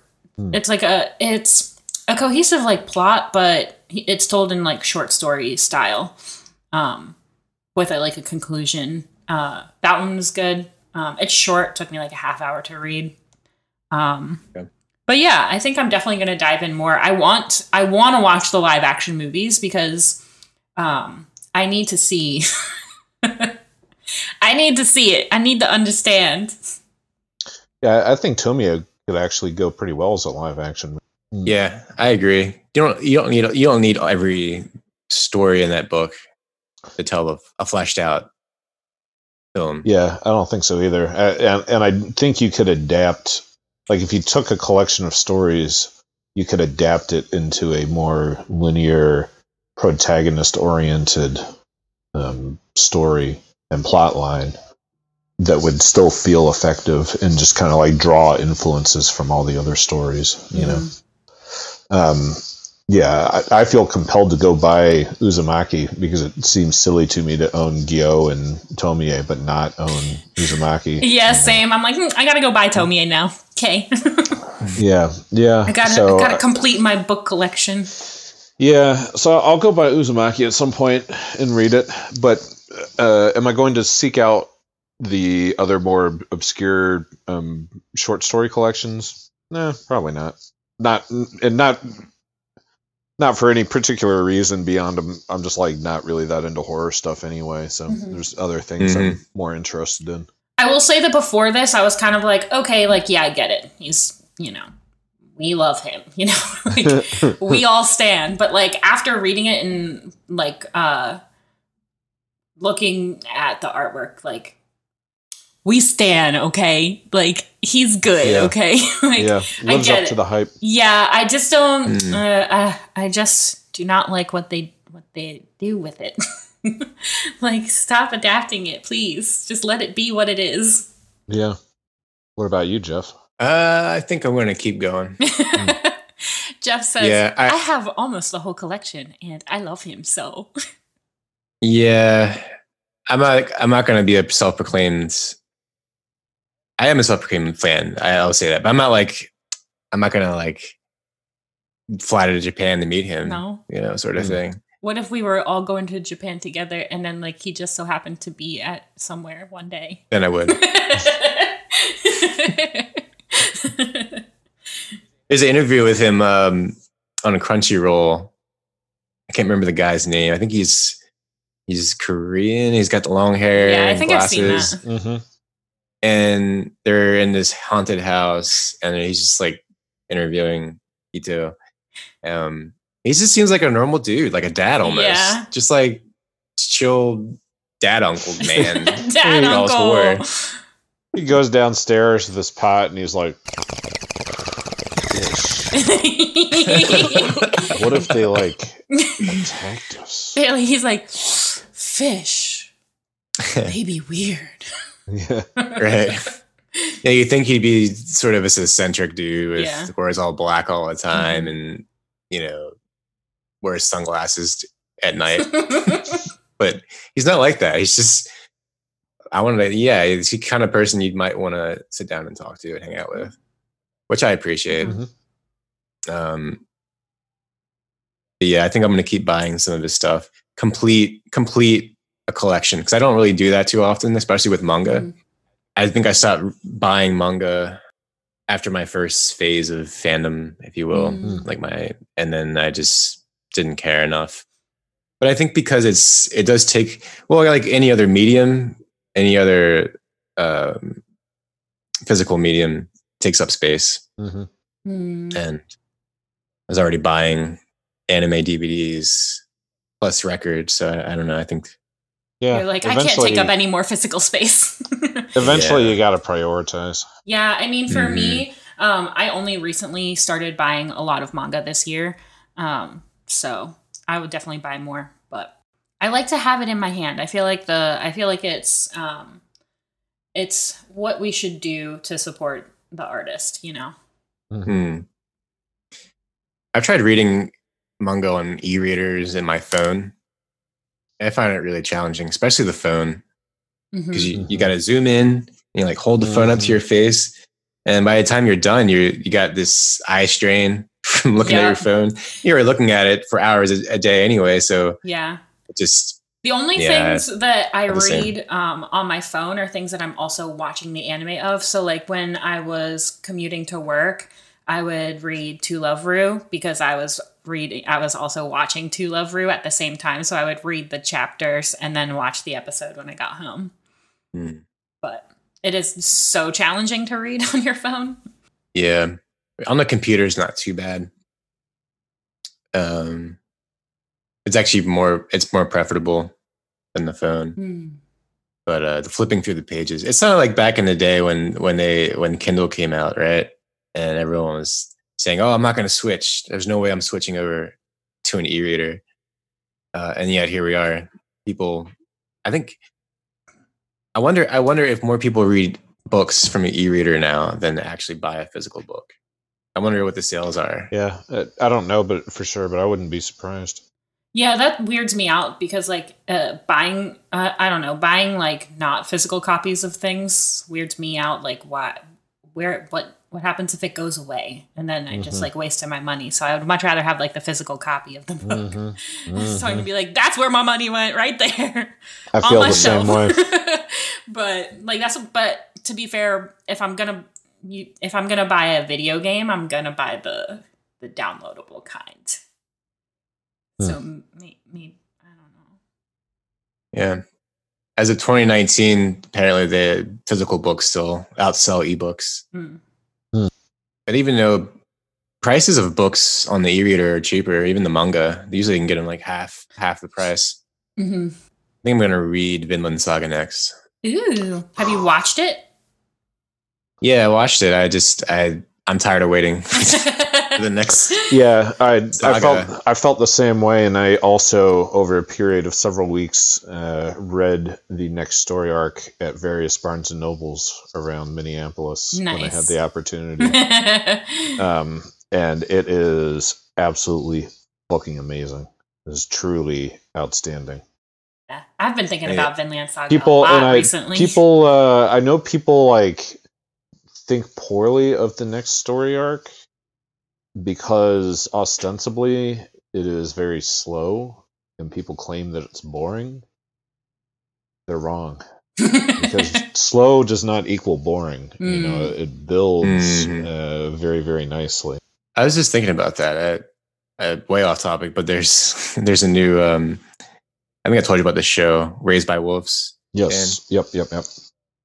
science fiction show and very slow, but it it's just so much more rewarding when you can flesh out a story and then the payoff at the end is much greater. Yeah. Yeah, and, the payoff the payoff of the next storyline really is uh, like the the climatic moments just just absolutely shook me, man. Uh, really powerful stuff. And with what you were saying about Ashita no Joe. Yeah. How slow that. I mean, that's considered to, to today's standards is considered slow, I think. Yeah. I, I think it could be said that Ashita no Joe is slow. But the yeah, for being slow, it does a good job of building very nuanced character relationships, and th- this is something that Jeff and I were talking about over text. The idea that you know people teach college classes about Neon Genesis Evangelion, and I think you could teach a college class about Vinland Saga or Legends of the Galactic Heroes or Berserk because these are things that are really thematically powerful and, and dense, and you know there's a lot you can pull apart and talk about. And mm-hmm. in that way, I think you could teach a high school class about Ashita no Joe or like cover that in a high school literature class. And I mean that as a compliment, not that it's not up to the same standard of Berserk or something like that, but more like, you know, it is thematically interesting and everything is very easily communicated and, and telegraphed and it's really clear cut. Like, you know, the nuanced frenemies relationship between Rikiishi and Joe and, you know, what it says about honor and about, you know, manliness and, um, you know how these things balance towards maturity and you know the uh, the kind of complex relationship between Nishi, Joe, and and their trainer. You know, I, I think this stuff is just as poignant and applicable and interesting than anything that I actually read in my literature classes in high school, which supposedly dealt with the same topics but did nothing but bore me to tears and you know make me feel really aggravated that I had to read fucking Lord Jim and shit like that. Mm-hmm. Can you imagine reading Junji Ito's work uh, in middle school? Hell yeah! Like, like, all right, class, choose a choose a you know choose a graphic novel you'd like to read. Hell yeah! They just choose bloating people with gas. Yeah, I mean, the bloating fart corpses. But farts. This is not what I meant, class. This is not what I meant. yes. This is. oh man. All right. Well, that is our show. I think. Go read his work. You will not be disappointed. Yeah. I give it 10 shocking page turns out of 10. Lives up to the hype and then some. Yes, please. Yes, let us know what you think.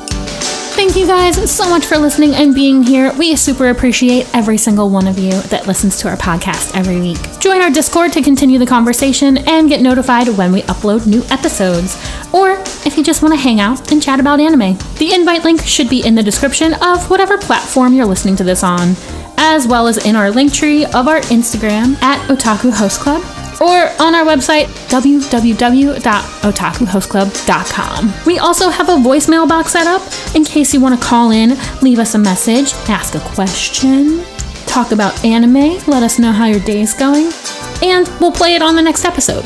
The number for that is 240 324 8295. And if you like our content, it would be super awesome if you went over to Apple Podcasts and left us a review. It's super helpful for us to get the word out. And if you do, we'll read it on air. And with that, we'll see you in the next episode.